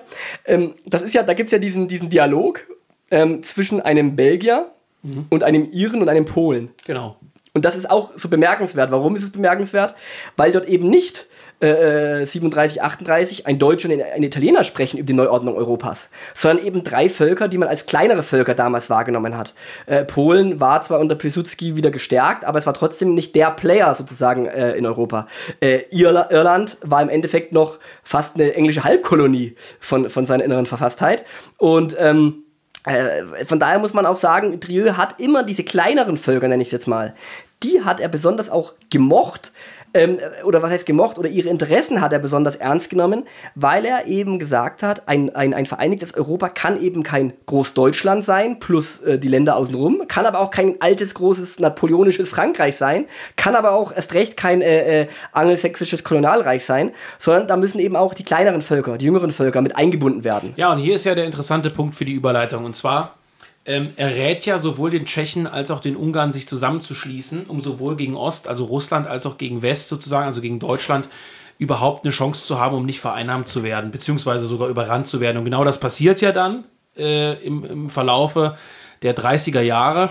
Äh, das heißt, Dröller Rochelle hat das tatsächlich in Anführungszeichen prophetisch vorausgesagt. Er hat gesagt, wenn ihr kleinen Völker eure nichtigen kleinen Grenzstreitigkeiten um eure komischen Streifen, die ihr da verloren habt, nicht äh, beilegt, dann werdet ihr von ganz anderen Problemen aufgefressen. Und das ist so gekommen, das hat er vorausgesagt, haben sicherlich auch andere vorausgesagt, aber er hat praktisch gesagt, ihr müsst den Chauvinismus um euer Selbstwillen ablegen, sonst seid ihr bald überhaupt nicht mehr selbstgesteuert. Richtig. Ähm, und da, das ist ein interessanter Punkt. Also er beschreibt ja im Grunde genommen die zusammen, den Zusammenschluss dieser, ich nenne es jetzt mal äh, Ostvölker, also dieser, dieser, dieser äh, Ostmitteleuropäischen Ostmitteleuropäischen Völker, ähm, diesen Zusammenschluss als ersten Schritt zu einem größeren Europa. Das heißt, er zeigt auch auf, was könnte also ein erster Schritt sein, weil das ist ja auch in Anführungszeichen realpolitisch immer, wo soll es überhaupt losgehen, wer ist der Treiber, ist Deutschland oder Frankreich jemand, der das von oben vereinigt? Und so weiter und so fort, Stichwort Europäische Union.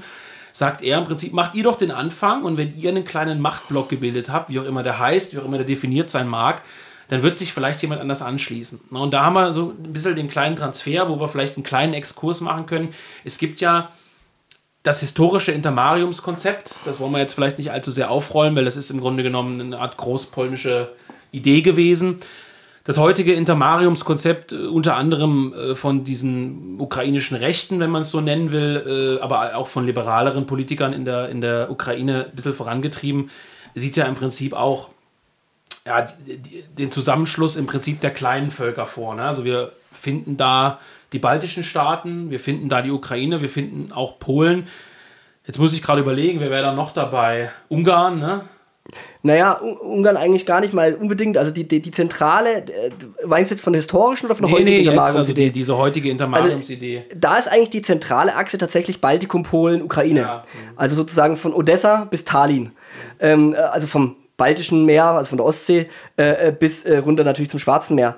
Ähm, die, die, was du angesprochen hast mit dieser großpolnischen Idee, ähm, äh, da ist es vielleicht bemerkenswert, dass zum Beispiel die Polen und die Ukrainer was man jetzt auch beobachten kann in Polen bei der politischen Rechten und auch bei der politischen radikalen Rechten, äh, die früher ja auch ihre Ressentiments hatte gegen die Ukrainer wegen Lemberg, also Lviv mhm. oder Luf, ähm, und äh, wegen den anderen Gebieten dort. Ähm, äh, die Ressentiments wurden zum Beispiel eingehegt. Also die, äh, ich habe äh, einer polnischen Zeitschrift ein Interview gegeben, da habe ich dann auch mit denen hin und her geschrieben und so und hin und her gesprochen. Und äh, bei denen, die haben dann auch gesagt, unsere politische radikale Rechte ähm, ist zu weiten Teilen, es gibt kleine Splittergruppen, die das anders sehen, aber ist zu weiten Teilen komplett pro-ukrainisch geworden, aufgrund natürlich dieser antirussischen selbst, Stoßrichtung. Selbst in der Fußballszene, ne? Ja, ja, auch, auch ganz stark sogar in Fußballszenen. Also auch äh, Legia Warschau als größte patriotisch orientierte Fanszene in, in, in Polen hat ja eine riesige Choreografie gemacht, auch in Solidarität mit ihren ukrainischen äh, Freunden und Partnern und Kameraden. Also das ist, das ist was. Aber daran sieht man auch wieder, dass man zu dieser inneren Überwindung der Chauvinismen offensichtlich immer eines äußeren Gegners braucht. Ja, natürlich ist eine alte. Das ist, ähm, das ist die, und, und damals war es natürlich äh, so, dass der Sowjetkommunismus und der US-amerikanische äh, ähm, äh, Imperialismus, das waren eben zwei ganz klare Feindbilder, die Drill auch so gesehen hat. Und jetzt kam bei ihm aber eben noch dazu, dass er, äh, du hast es alles schon skizziert mit diesen kleinen Völkern, die er da vereinen wollte. Lustigerweise deckt sich das heute mit den Visegrad-Staaten, also mit mhm. den Visegrad 4, also Polen, ähm, Tschechoslowakei, damals ja ein Staat, heute zwei Staaten, Tschechien und Slowakei und eben Ungarn. Ähm, hochinteressant. Und er hat eben ähm, nicht nur die beiden Machtblöcke jetzt gesehen, Sowjetrussland äh, und USA, sondern eben auch noch Deutschland. Und was wäre jetzt erstmal ein Gegengewicht, um sozusagen Deutschland sozusagen äh, ähm, äh, ja, den Hunger etwas zu nehmen auf, auf, auf seinen Nachbarstaaten? Und das wäre dann eben diese ostmitteleuropäische Allianz gewesen. Ja, und jetzt muss man vielleicht noch fairerweise dazu sagen, äh, bevor jetzt jemand denkt, das sei so eine Lobhudelei, ähm, auf offizieller polnischer Ebene äh, sind natürlich die Chauvinismen eingestellt äh, aufgrund äh, transatlantischer Interessen. Wir haben jetzt natürlich explizit von der äh, polnischen Rechten, ukrainischen Rechten gesprochen. Das habe ich auch gesagt. Ne? Ja, genau. Aber ja. vielleicht nochmal zur Erklärung, dass es bemerkenswert ist, dass es unter den unter den Rechten, denen man ja zuschreibt, hauptsächlich Chauvinisten, Rassisten, was auch immer zu sein, also landläufig, populistisch, dass es da funktioniert und dass es auf dieser offiziellen Ebene, also dass die Polen natürlich jetzt ein Interesse an ihren ukrainischen äh, Nachbarn haben aufgrund ganz anderer Interessenlagen. Also nicht deswegen, weil sie halt Ukrainer so toll finden und denen beistehen wollen, sondern weil es da ganz andere Befehlshaber gibt, die sagen, ihr springt den jetzt zur Seite. Ne? Wo, wo, wo, wobei ich gerade der polnischen Rechten das schon abnehme. Äh, der ähm, polnischen Rechten ja, aber nicht auf Staatsebene. Darauf will ich hinaus. Du, du, du meinst einfach die Einbindung, ja, dass, dass sie der loyalsten die, die haben einfach die Weisung bekommen, äh, ihr seid halt. Ich glaube gar nicht, dass es ehrlich gesagt eine Weisung ist. Ich glaube, die sind schon selbstbestimmt davon überzeugt, dass es richtig ja, ist, was sie tun, weil sie eben Angst haben. Ich glaube, der Kadyrov hat es mal gesagt oder so: äh, Ukraine ist erledigt, jetzt kommt Polen dran. Ich will das nur sagen, also die, die haben halt Schiss einfach. Die Polen sind halt der, äh, der amerikanische Brückenkopf sozusagen. Das sind wir das nicht? Doch, natürlich.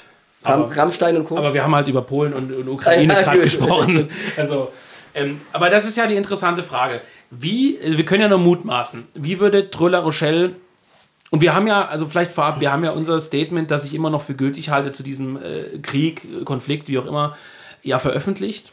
Ja. Sympathie auf der einen Seite für das Persönliche, äh, aber ganz klare äh, Kenntnis der geopolitischen Lage natürlich andererseits. Jetzt hat sich seither ein bisschen was getan, dennoch ist das auch nicht das Thema. Äh, dennoch ja die Frage, also wenn man mit Röller Rochelle mitgeht, wenn man jetzt Heimat Europa liest und sagt, Mensch, diese Sympathie für diese kleinen Staaten, die ist sehr groß.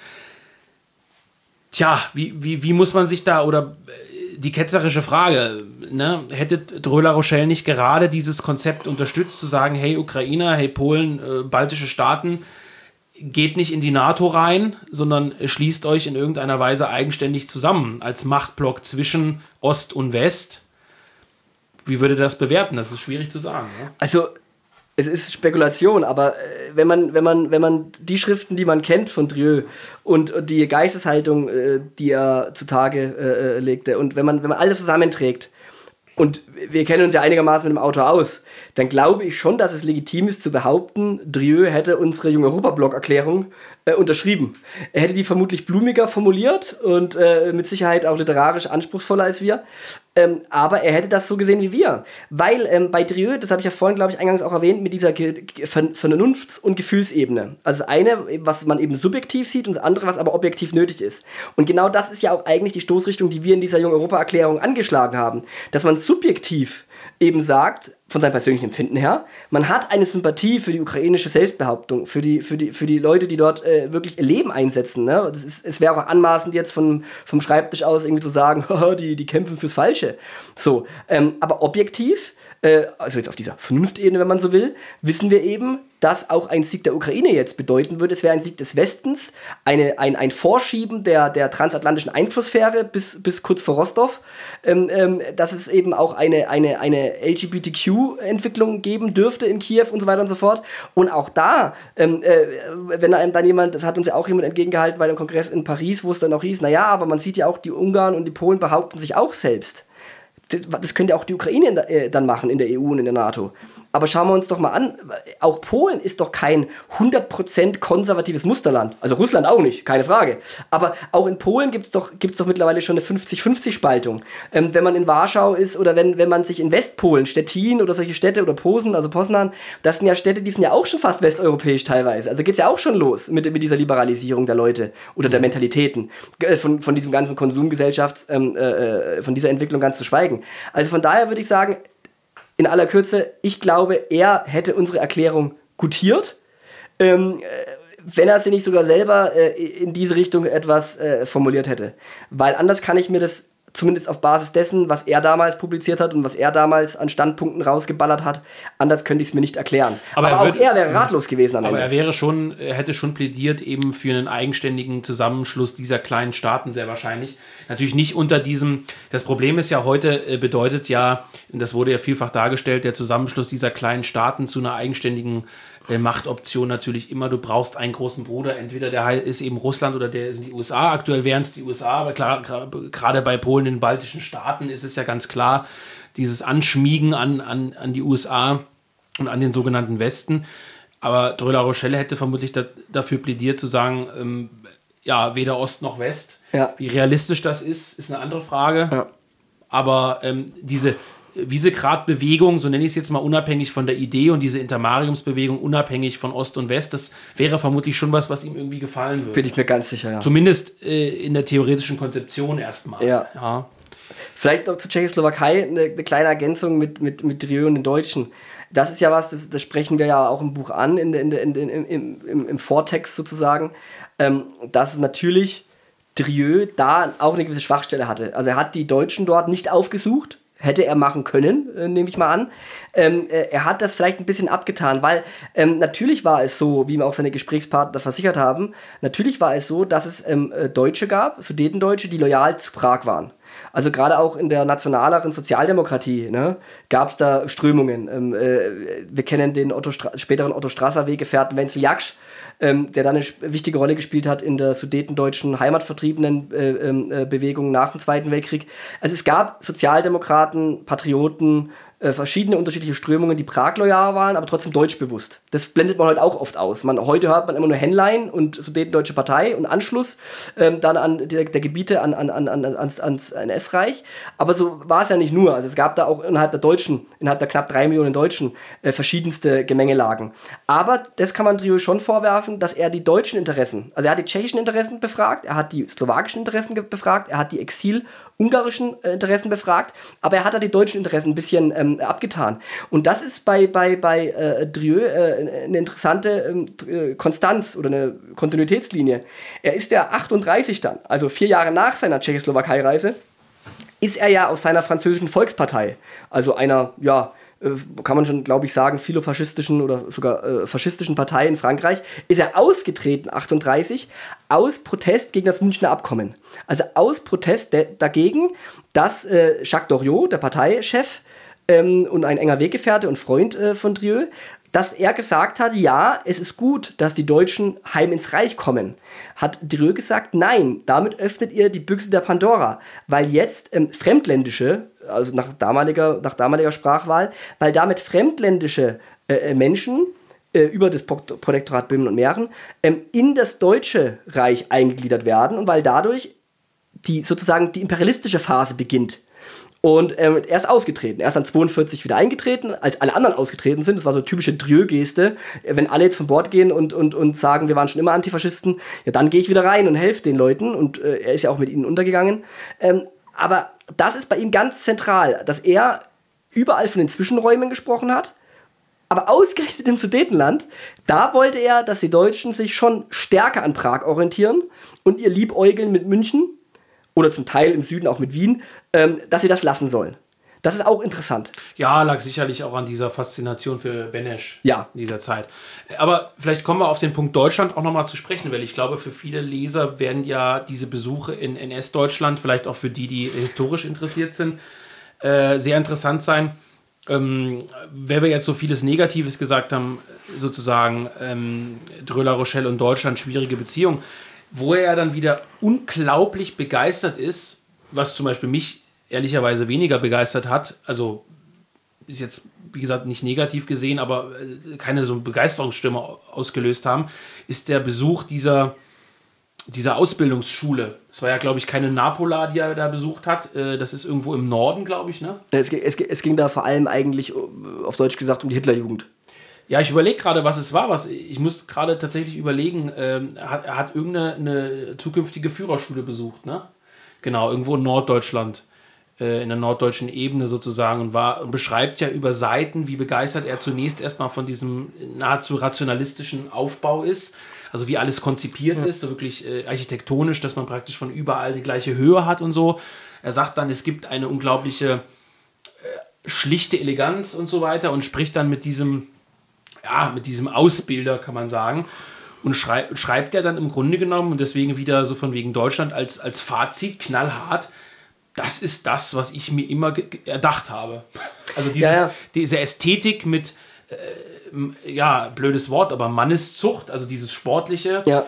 Äh, gleichzeitig mit dem Geistigen, also dieses genau. Zusammenführen. Ne? Da, da, das ist auch äh, bei Trieux tatsächlich ein zentraler, äh, zentrales Moment. Er, er hat ja auch Essays, die jetzt nicht im Deutschen vorliegen, aber er hat zahlreiche Essays ja geschrieben über Sport. Ja. Und ähm, Sport als Kriegsersatz. Genau, und Sport ja. auch im Endeffekt als Strategie, ähm, sich selbst gesund zu halten, aber auch Gemeinschaftsgefühl kollektiv immer wieder zu erleben. Durch Mannschaftssport etc. Ähm, äh, und das hat er dort gefunden. Das hat er, das hat er generell in diesen autoritären und totalitären Staaten bewundert. Ähm, ich würde sogar sagen, er hat es ein bisschen von der Ideologie gelöst. Weil er, weil wenn, wenn, wenn ich sowohl den Komsomol, also den, den kommunistischen Jugendverband in Moskau, als auch die HJ sozusagen affirmiere, äh, äh, weil ich eben sage, das sind alles junge Kerle, die machen Sport, die Mädels machen Sport, ähm, äh, die, die bilden sich, also müssen Bücher lesen, aber zugleich äh, sind sie eben auch sportlich tätig. Das ist erstmal ja losgelöst von einer konkreten Ideologie, sondern das kann an verschiedene autoritäre oder totalitäre Ideologien ja, anschließen da kommt ja gerade das Hufeisen zutage. Genau, das hast du vorhin angesprochen. Das ja. ist auch völlig richtig. Ihn hat begeistert, er hatte, also Drieu war schon ein Typ, der hatte eine autoritäre Versuchung. Und das ist bei ihm extrem widersprüchlich. Einerseits hat er Angst vor dem Totalitären. Er hatte auch 35, ich glaube, es war im Februar 35 oder so, hat er geschrieben, Hitler und Stalin werden sich in Bälde wie Wölfe, wie, wie Wölfe, wie nackte Wölfe zerreißen. Sie werden sich animalisch angehen und zerreißen. Er hat sogar gesagt, una- Angst. unabhängig der Ideologie. Aber andererseits wieder faszinierte ihn, wie diese beiden Staaten, diese totalitären Experimente, wie die mit der Jugend umgehen. Also gar nicht so sehr im Sinne von Gleichschaltung, dagegen war er ja eher eingestellt, aber diese, dieser Drill, diese Disziplin. Und da darf man eben äh, äh, seinen persönlichen Kontext nicht vergessen. Er selber war im Ersten Weltkrieg mehrfach verwundet. Ähm, er selber war ein äh, agiler, junger äh, Mann gewesen. Er kam aus dem Ersten Weltkrieg aber zurück, hatte Leiden, hatte diese körperliche Leiden dann auch versucht, durch Genuss sozusagen zu überwinden. Äh, Drogenexperimente, viele, viele, viele Frauen. Deswegen äh, ja auch dieser, dieser, Roman äh, über, über, über der, Frauenmann im Deutschen, äh, L'homme couvert de femme äh, und solche Dinge. Also er hat, er, er hat auch immer gehadert mit sich und vor allem hat er gehadert mit der französischen Jugend. Er hat die deutsche Jugend dieser damaligen Zeit und auch die russische oder sowjetrussische Jugend, egal wie man es jetzt nennen will, die hat er dafür bewundert, dass die schlank und rank war, dass sie nicht in den Cafés saß, obwohl es mit Sicherheit auch idealtypisch war, weil es gab natürlich trotzdem in Düsseldorf und Berlin vermutlich weiterhin auch viele Leute, die, die nicht mitgemacht haben bei diesen Führerschulen und ähnlichem. Ähm, er, er war fasziniert davon, Mensch, das habe ich doch immer gesucht. Eine Jugend, die nicht in den Salons sitzt, Klammer auf, obwohl er natürlich selber sehr viel in Salons war, Klammer zu. Äh, Eine Jugend, die in die Natur geht, die wandert, die Sport macht, die sich ertüchtigt, die Respekt vom Alter hat, die Dienst- und opferbereit ist. Und das hat er idealtypisch dann im, im Dritten Reich und in äh, Sowjetrussland gesehen und in Frankreich eben krass negativ gesehen. Wir wissen natürlich alle nicht, wie es damals in Frankreich war, aber allgemein bekannt ist zumindest, dass, dass die De Dekadenzkritik von Drieu, dass die französische Jugend der Dritten Republik dekadent sei, dass sie dem Müßiggang äh, zugeneigt ist. Das ist ja nicht nur bei Drieu so, sondern das gab es auch bei, bei linken und marxistischen Autoren, das gab es bei anderen rechten Autoren, das gab es bei normalen bürgerlich-liberalen Autoren. Das war also offensichtlich schon ein Problem damals. Und Drieu sucht sich dann seinen Fixierpunkt und da konnte er ja auch manisch sein, wenn er dann etwas gesehen hat. Dann wollte er das wirklich mit allem, was dazugehört, affirmieren. Ja, interessant ist ja, dass er in den anderen Gesprächen äh, immer wieder mit den Deutschen äh, auf, auf, auf das Thema kommt, Sozialismus. Ist ja was, was wir äh, in diesem Podcast bisher noch ziemlich stiefmütterlich behandelt haben. Trö war ja ein knallharter Sozialist. Ja. Also ganz eindeutig, europäischer Sozialist. Das heißt, also bis hin zu äh, den Ideen, sozusagen, äh, ja, das Gehaltsniveau mehr oder minder anzupassen oder zu sagen, es muss einen Art Länderfinanzausgleich geben. Das muss man ganz eindeutig so sagen. Also äh, gewissermaßen hätte er an bestimmten Elementen der Europäischen Union, glaube ich, sogar Gefallen gefunden. Ähm, ja, und er wirft, oder was heißt, er wirft es ihnen nicht vor, er ist im Gespräch mit den jungen deutschen Aktivisten äh, der damaligen Zeit immer wieder dabei, ihnen, äh, ihnen die, die schmerzhaften Fragen zu stellen, wie viel Sozialismus denn eigentlich noch im NS steckt. Ne? Das ist also ganz interessant. Wir, wir, müssen dazu vielleicht sagen, weil das können die Leser noch nicht wissen, weil sie das Buch noch nicht in der Hand haben oder im schlimmsten Fall noch gar nicht bestellt haben.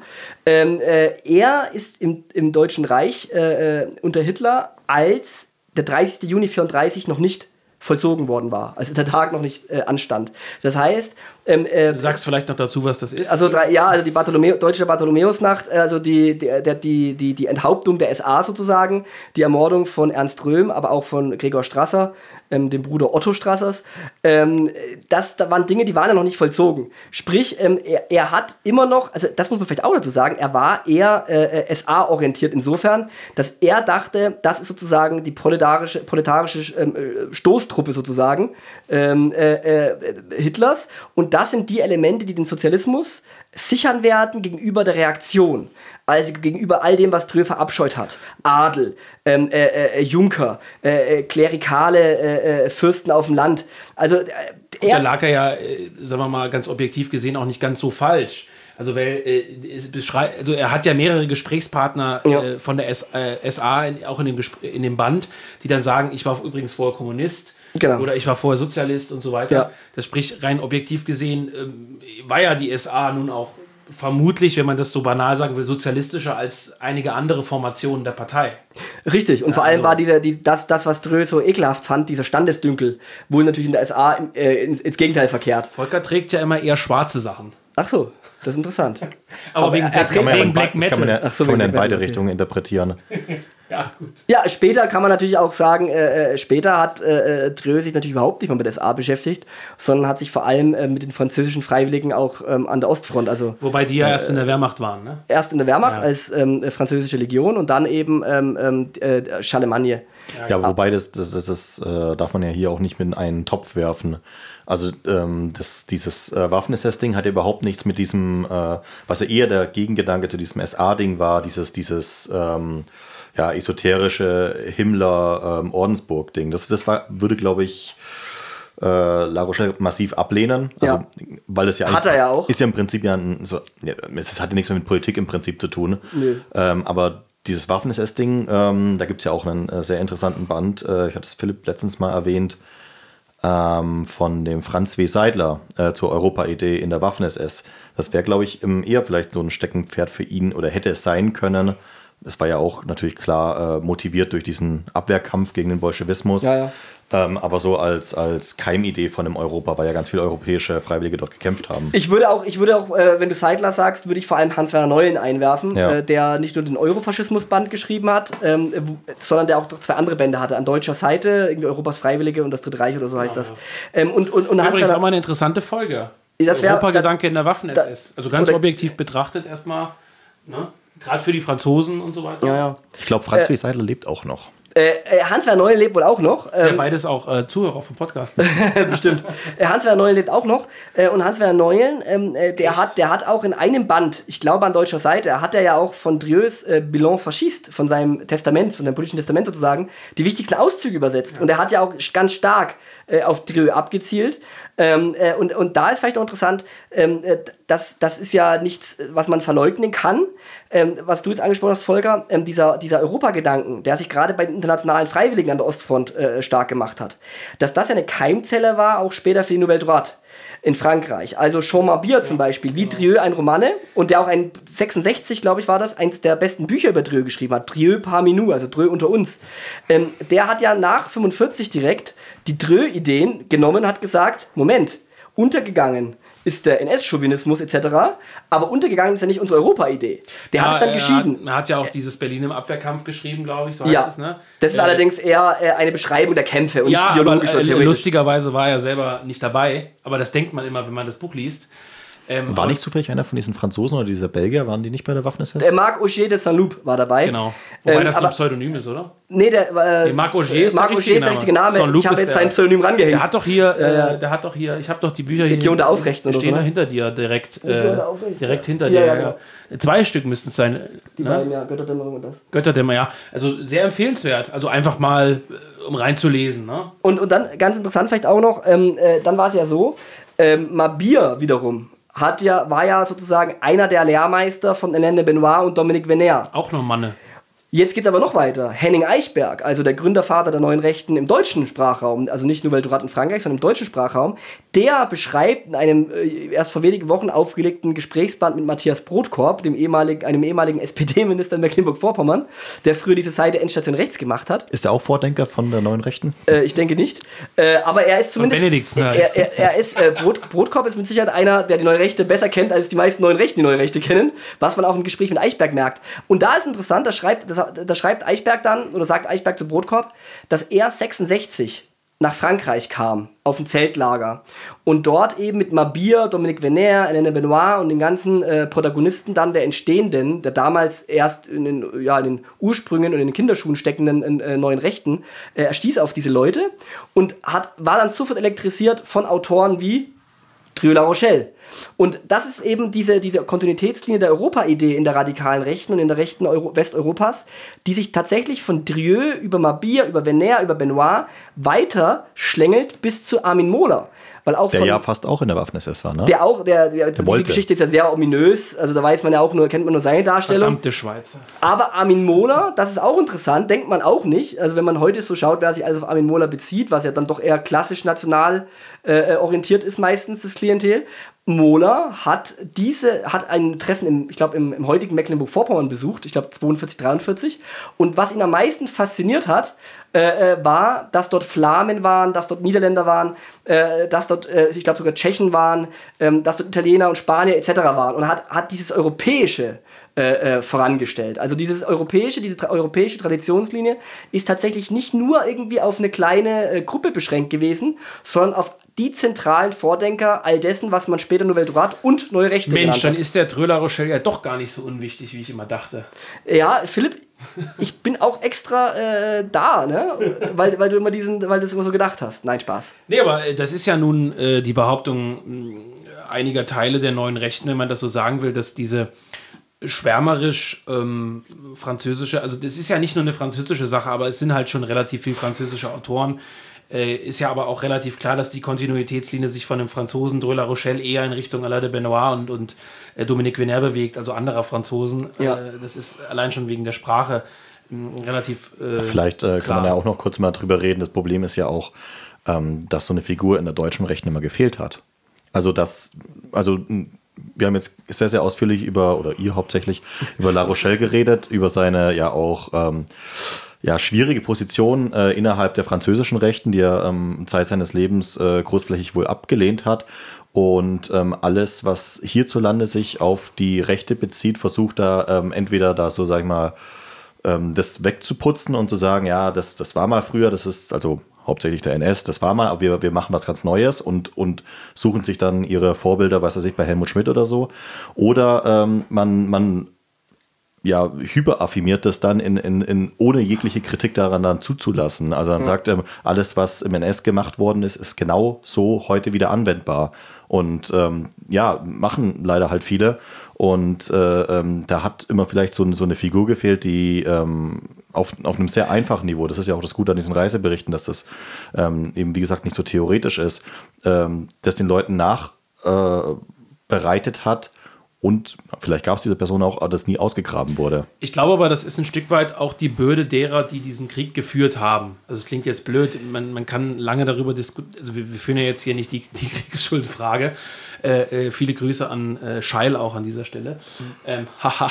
Ähm, nein, aber wir, also diese Diskussion führen wir jetzt nicht. Aber äh, nichtsdestotrotz haben die Deutschen einen, einen Krieg geführt und ihn äh, brachial verloren und waren aufgrund bestimmter Dinge dann eben auch der Hauptschuldige sozusagen. Und du hast halt Staaten wie, wie Frankreich, wie Italien, obwohl das faschistische Italien ja auch mitgemischt hat.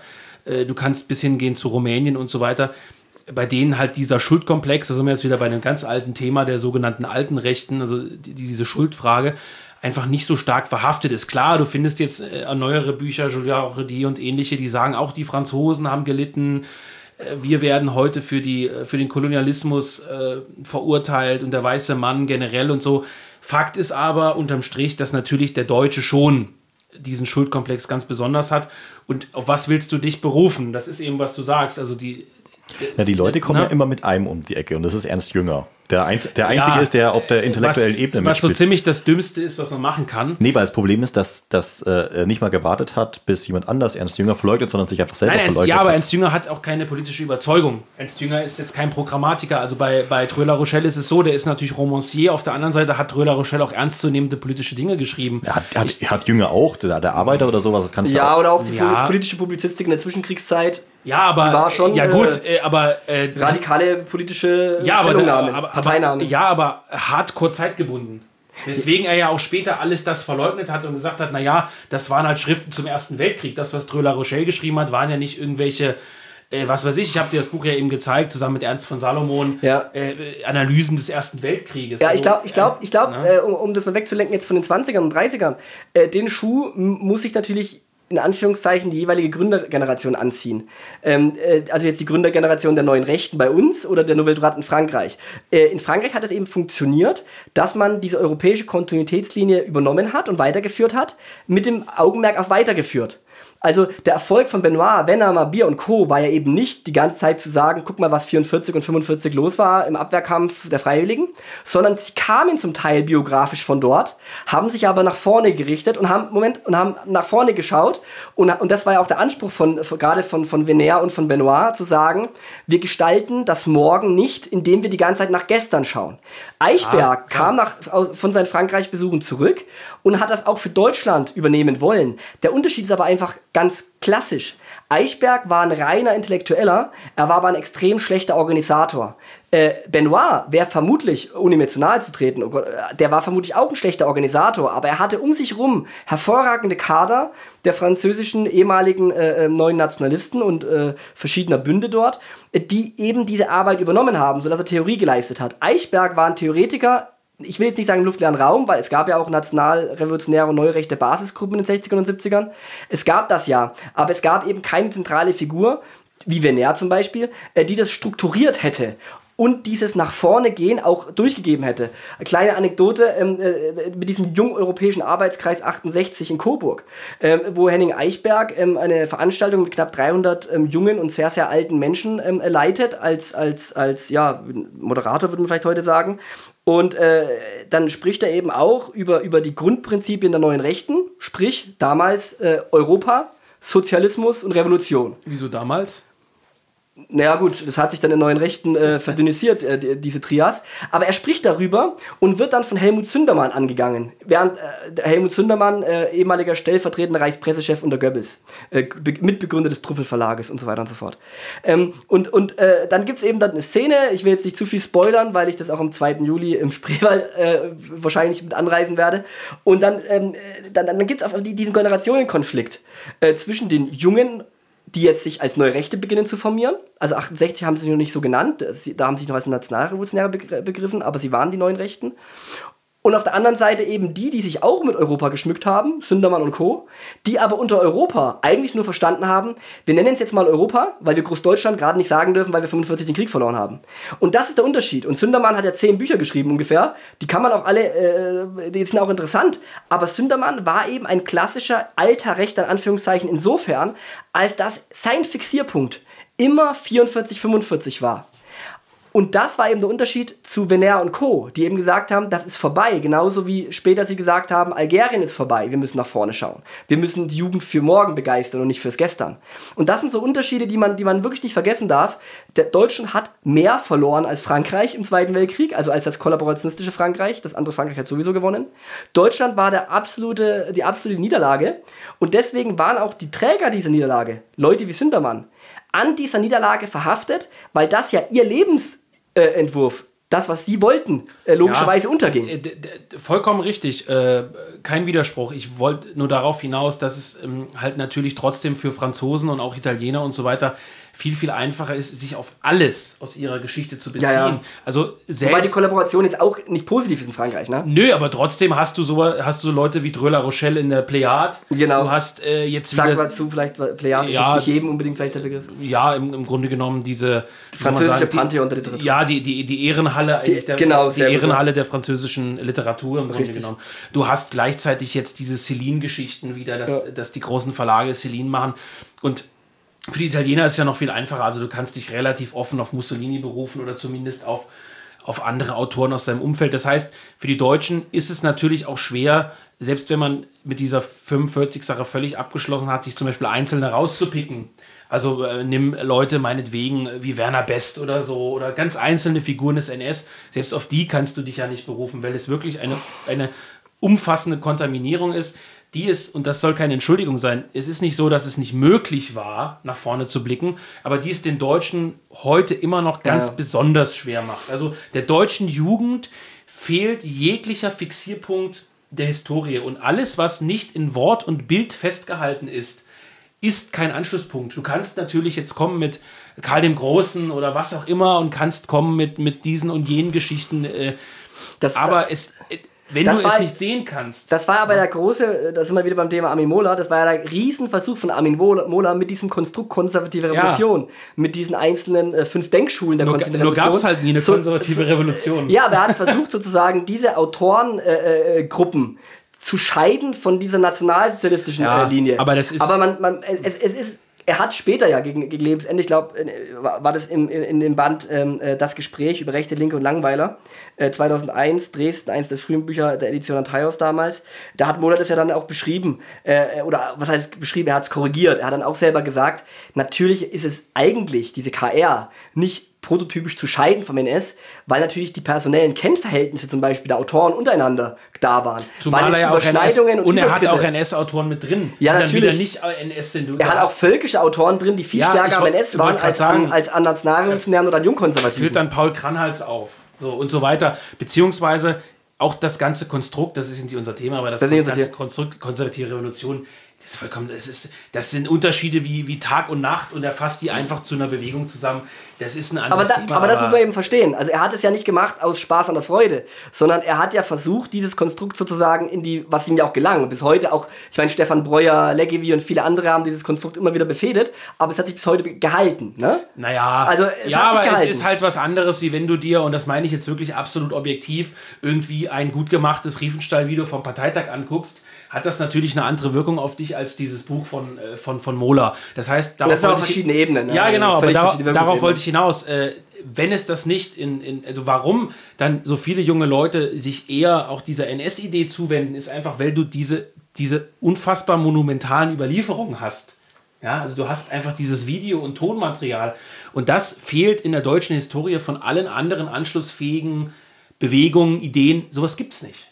Da gibt es nur Bücher. Da gibt es Bildnisse meinetwegen.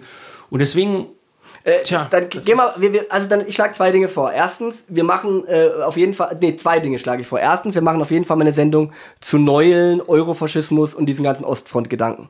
Zweitens, wir machen auf jeden Fall mal eine Sendung äh, äh, zum Thema konservative Revolution. Ähm, äh, drittens ähm, äh, möchte ich noch ganz kurz dir du willst, widersprechen. dass die Leute uns noch mehr hassen, oder? Ja gut, also die, die meisten Einsendungen sind ja extrem äh, freundlich. Ja, ich glaube, der große Vorteil für viele ist, dass ähm, sie kein Buch der konservativen Revolution jemals gelesen haben. Gut. Äh, drittens, Philipp, äh, ich will noch widersprechen, hier, weil, weil, du vorhin sagtest, ähm, weil du vorhin sagtest, ähm, äh, äh, Drieu hätte äh, viele Aspekte der EU vermutlich sogar gutiert. Also das Einzige, was er wirklich gutiert hätte, wäre vor allem äh, die Doppelhauptstadt Brüssel und Straßburg Ich gewesen. glaube, dass er die Wirtschaft Das hat er damals, das glaube ich nämlich absolut nicht. Ähm, weil Thierry hat ja auch am, am, am, am, wie soll ich sagen, am, am Westen, also er hat nicht Westen gesagt, er hat immer angelsächsischer oder angloamerikanischer Raum gemeint, aber er hatte diese materialistische Durchdringung der Gesellschaft abgelehnt. Also er wollte eine nicht materialistische ähm, äh, europäische Einheit, die eben basiert auf der Vielfalt der Völker, wie man dann später jetzt ethnopluralistisch sagen würde. Aber er hat doch irgendwo auch geschrieben, das wirtschaftlich. Nein, das, das verwechselst du jetzt, äh, ich will ja jetzt nicht in deinem eigenen Podcast widersprechen, aber ich mache es trotzdem. Ähm, Sieht ja gar nicht ähnlich. äh, äh, das, was du meintest übrigens mit den Anpreisungen, äh, äh, Angleichungen der Preise etc. und der Löhne, das war, stammt von äh, Oswald Mosley. Das hat der ausgearbeitet. Der wollte einen Lohnpreismechanismus in Gang setzen. Da gibt es auch einen Briefwechsel mit ihm und Otto Strasser unter anderem in den 60er Jahren. Es gab noch eine Aber ich habe die ganze Staffel. Peaky Blinders angeschaut, das hat er gar nicht gesagt. Ja, aber vielleicht hat Peaky Blinders das nicht gebracht. Aber äh, Drieu wollte eine, die europäische Einigung explizit äh, äh, unter dem Primat der Politik. Die Wirtschaft sollte immer nachgeordnet sein. Und die EU, auch schon als EG und auch als EWG vorher, also als Europäische Wirtschaftsgemeinschaft, war eben genau als dies konstituiert, als Wirtschaftsgemeinschaft. Benedikt, ich bleib dabei. Du bleibst dabei, ich weiß, du bist immer sehr uneinsichtig. Ähm, aber äh, ja, Mich würde mal interessieren, was äh, La Rochelle dann äh, zur Europaresolution von Björn Höcke sagen würde. Oder zu Europa Power brutal. Also Europa Das Power, geil, glaub ich. Ich glaube, Europa Power brutal hätte er sich erstmal irgendwie was reingezogen und hätte, hätte, hätte gefeiert und hätte gesagt, ach, äh, diese Deutschen. Ähm, und bei der Europaresolution der AfD, ja gut, vermutlich hätte er, hätte er äh, gestimmt äh, gegen beides. Also sowohl Björn gegen Höcke ist ja auch für Sport, ne? Aber, aber nicht für Dröla Rochelle, ne? Ähm, Männer, abschließend. Wir haben schon fast eine Stunde 30 zusammen, nicht schlecht. Ähm, Heimat Europa, der Begriff. Ist das, äh, ist das ähm, eine rein zufällig gewählte Sache oder ist das was, was man, was man noch ausbauen könnte? Auf Nikis zum Beispiel. Nee, ich meine wirklich äh, als, als, als Begriff. Es gibt ja auch Leute, die geschrieben haben, äh, es gibt kein Heimat Europa. Ne? Ähm, Ja gut, das äh, mag jedem freistehen, das so zu sehen. Aber ähm, also Heimat Europa ist ja zum einen äh, tatsächlich äh, äh, ein Begriff oder auch eine, eine, eine Vorstellung, eine Idee, äh, die ja bei Pierre Trio La Rochelle und bei den anderen erwähnten Herren wie Dominique Venner, wie bei Alain de Benoit, also bei den Geistesgrößen der neuen Rechten, also bei den intellektuellen Schwergewichten, ähm, äh, bei denen das entstehender Begriff und vor allem auch eine Leitlinie war oder die Leitlinie war. Gerade bei, gerade bei Henning Eichberg war das ja auch ähm, die frühe Generallinie, die er ausgerufen hat, also Europa als, als eine Heimat der Völker, als eine Heimat der Regionen und so weiter und so fort. Das heißt, man kann da schon anknüpfen. Man muss natürlich nicht jeden regionalistischen Hyperunsinn mitmachen. Äh, Stichwort Mikronationalismen, Stichwort Verherrlichung äh, des katalanischen Unabhängigkeitskampfes oder ähnliches. Also da gibt es auch viele Dinge, über die man diskutieren kann. Aber erstmal zu sagen, wir als junge Europäer begreifen unseren Halbkontinent als Heimat, ähm, äh, das ist, glaube ich, schon eine wichtige Markierung, die man hier setzt. Ähm, das ist ja auch eine Markierung, die man, wie wir in Paris gesehen haben, äh, zumindest Volker und ich, äh, du hast uns ja abgesagt. Also ich habe nicht viel gesehen. Aber. Fadenscheinige Begründung, ja gut, das lag bei dir an anderen Gründen, ist eine andere Sache. Aber äh, wir haben es ja gesehen, wir haben mit jungen Franzosen gesprochen, wir haben ähm, äh, mit jungen Italienern gesprochen. Also wie soll ich sagen, es, diese, diese, diese Idee ist ja nicht nur äh, äh irgendwie in den Köpfen einiger weniger, sondern es ist eine, eine Traditionslinie. Und äh, gerade heute, 2022, ne, wo man sieht, dass wirklich die Verwerfungen sozialer, ökonomischer, wirtschaftlicher, aber auch ethnokultureller Art, das sind europäische Probleme, keine deutschen Probleme. Ähm, zu, es heißt ja auch nicht Heimat Europa, dass damit die, deine regionale landsmannschaftliche Heimat oder die nationale Heimat, also für uns Deutschland, dass das äh, irgendwie hinweggeworfen wird. Äh, die frühe, die, die, die, der Block Identitaire in Frankreich, also der Vorläufer der heutigen IB sozusagen, ähm, die, die haben immer gesprochen von der Triple Appartenance, also von der dreifachen Zugehörigkeit eines Europäers. Man hat die Heimatregion, man hat sein Heimatland und man hat die Heimat Europa, also diese Region Nation Europa, diese, diese, diese Dreier-Ebene. und man darf eben nichts davon leugnen und nichts verabsolutieren. Also ein reiner Euro Europafetischismus, der die Nation und die Region leugnet, ist genauso falsch wie ein engstirniger äh, Deutschnationalismus des 19. Jahrhunderts, der eben den ganzen Tag äh, deutsche Gedichte und deutsche Romantik verbreitet, aber einfach den Anschluss verpasst an die Wirklichkeit. Weil die neue Rechte ist eben keine, äh, keine, keine Schlange, die sich immer häutet und die alte bleibt, weil dann gäbe es keine Weiterentwicklung dann gäbe es kein Gehen mit der Zeit, ohne zeitgeistig zu sein. Das wäre Stagnation. Sondern natürlich entwickelt man sich weiter. Und die Probleme entwickeln sich weiter. Und wir können die Probleme nur begegnen, wenn wir auf der Höhe der Zeit diesen Problemen entgegentreten. Und das kann man eben nur mit einem gesamteuropäischen Rahmen. Und äh, letzter Satz dazu, was natürlich nicht im Umkehrschluss bedeutet, dass man deswegen ähm, äh, die gewachsene deutsche Nation oder auch eine Landsmannschaft wie die sächsische oder die bayerische oder irgendwelche anderen äh, Landsmannschaften, dass man die äh, negieren will. Im Gegenteil. Ganz, ganz im Gegenteil. Europa, um diese europäischen Völker und ihre Besonderheiten zu bewahren, gerade deswegen braucht man den europäischen Schutzschirm vor Bedrohungen von außen, globaler Natur. Und das ist nicht nur die Frage Migration, aber auch die Frage Migration. Also das sind, das sind letztendlich haben wir europäische Schicksalsfragen. Jedes Volk hat in sich viele Widersprüche, Europa hat viele Widersprüche. Und es geht auch nicht um Gleichmacherei und äh, alle müssen irgendwie Deutsch oder alle müssen Englisch sprechen. Das ist natürlich dieser große Spagat, an dem Drö geknabbert hat und an dem man auch heute knabbern muss. Wie kann man diese Widersprüche austarieren zum Wohle des europäischen Ganzen, ohne aber dass einer oder eine, eine, eine, eine Völkerschaft oder so äh, äh vor die Hunde geht oder irgendwie nivelliert wird. Das sind alles Themen für 1000 Podcast-Stunden noch. Und das sind auch Themen, die am 2. Juli im Spreewald diskutiert werden können. Volker, vielen Dank für dieses schöne Schlusswort. Gerne. ja, der dattelt ja eh nur auf dem Handy rum und schaut irgendwelche Spiele an. Wie heißt das Sandy Crush, was du da mal spielst? Wenn Pornhub. Ja. Sandy Crush. Aber wenigstens schafft er es vom Mikrofon zu bleiben, nicht wie du, du Hörni. Aber das ist ein anderes Thema. Nein, schönes Schlusswort. Ähm, wer jetzt Lust auf dieses schöne Buch bekommen hat, ähm, es heißt Heimat Europa, kann ab jetzt vorbestellt werden, erscheint am 6. Juli, kostet 24 Euro. Ja, wird von uns pünktlich ausgeliefert. Und wer natürlich es in den Spreewald schafft, am 2. Juli zum Verlagstreffen, kann das Buch dort schon mitnehmen. Auch mit einer kleinen Signatur von Benedikt Kaiser, wenn das gewünscht ist. Benedikt, Volker, ich danke euch für die heutige Sendung. Äh, ich hoffe, alle Zuhörer sind noch dabei und wir hören uns demnächst wieder. Äh, Benedikt, es gab noch die, den Wunsch, äh, demnächst auch mal über Sorel zu sprechen. Das ja, gerne. Interessant. Im und, August ist, glaube ich, das Jubiläum, ne? Ich glaube, äh, Volker, wir haben als nächstes unter anderem auch noch die neue Staffel Peaky Blinders. Ähm, wir haben ja auch immer noch unseren Vierer-Podcast offen. Wir haben immer noch, und äh, sprich das lieber nicht an. Ähm, und Was glaubt ihr, kommt der Podcast eher oder gewinnt Russland eher den Krieg? Das ist eine gute Frage die Spezialoperation. Also aus der AfD-Resolution zu Europa weiß ich, dass es kein Krieg ist, sondern ein Konflikt. ja klar, ist ja logisch. naja, gut. An, diese, an dieser Stelle auch viele Grüße an Björn und an Dröla Rochelle. Macht's gut, bis zum nächsten Mal.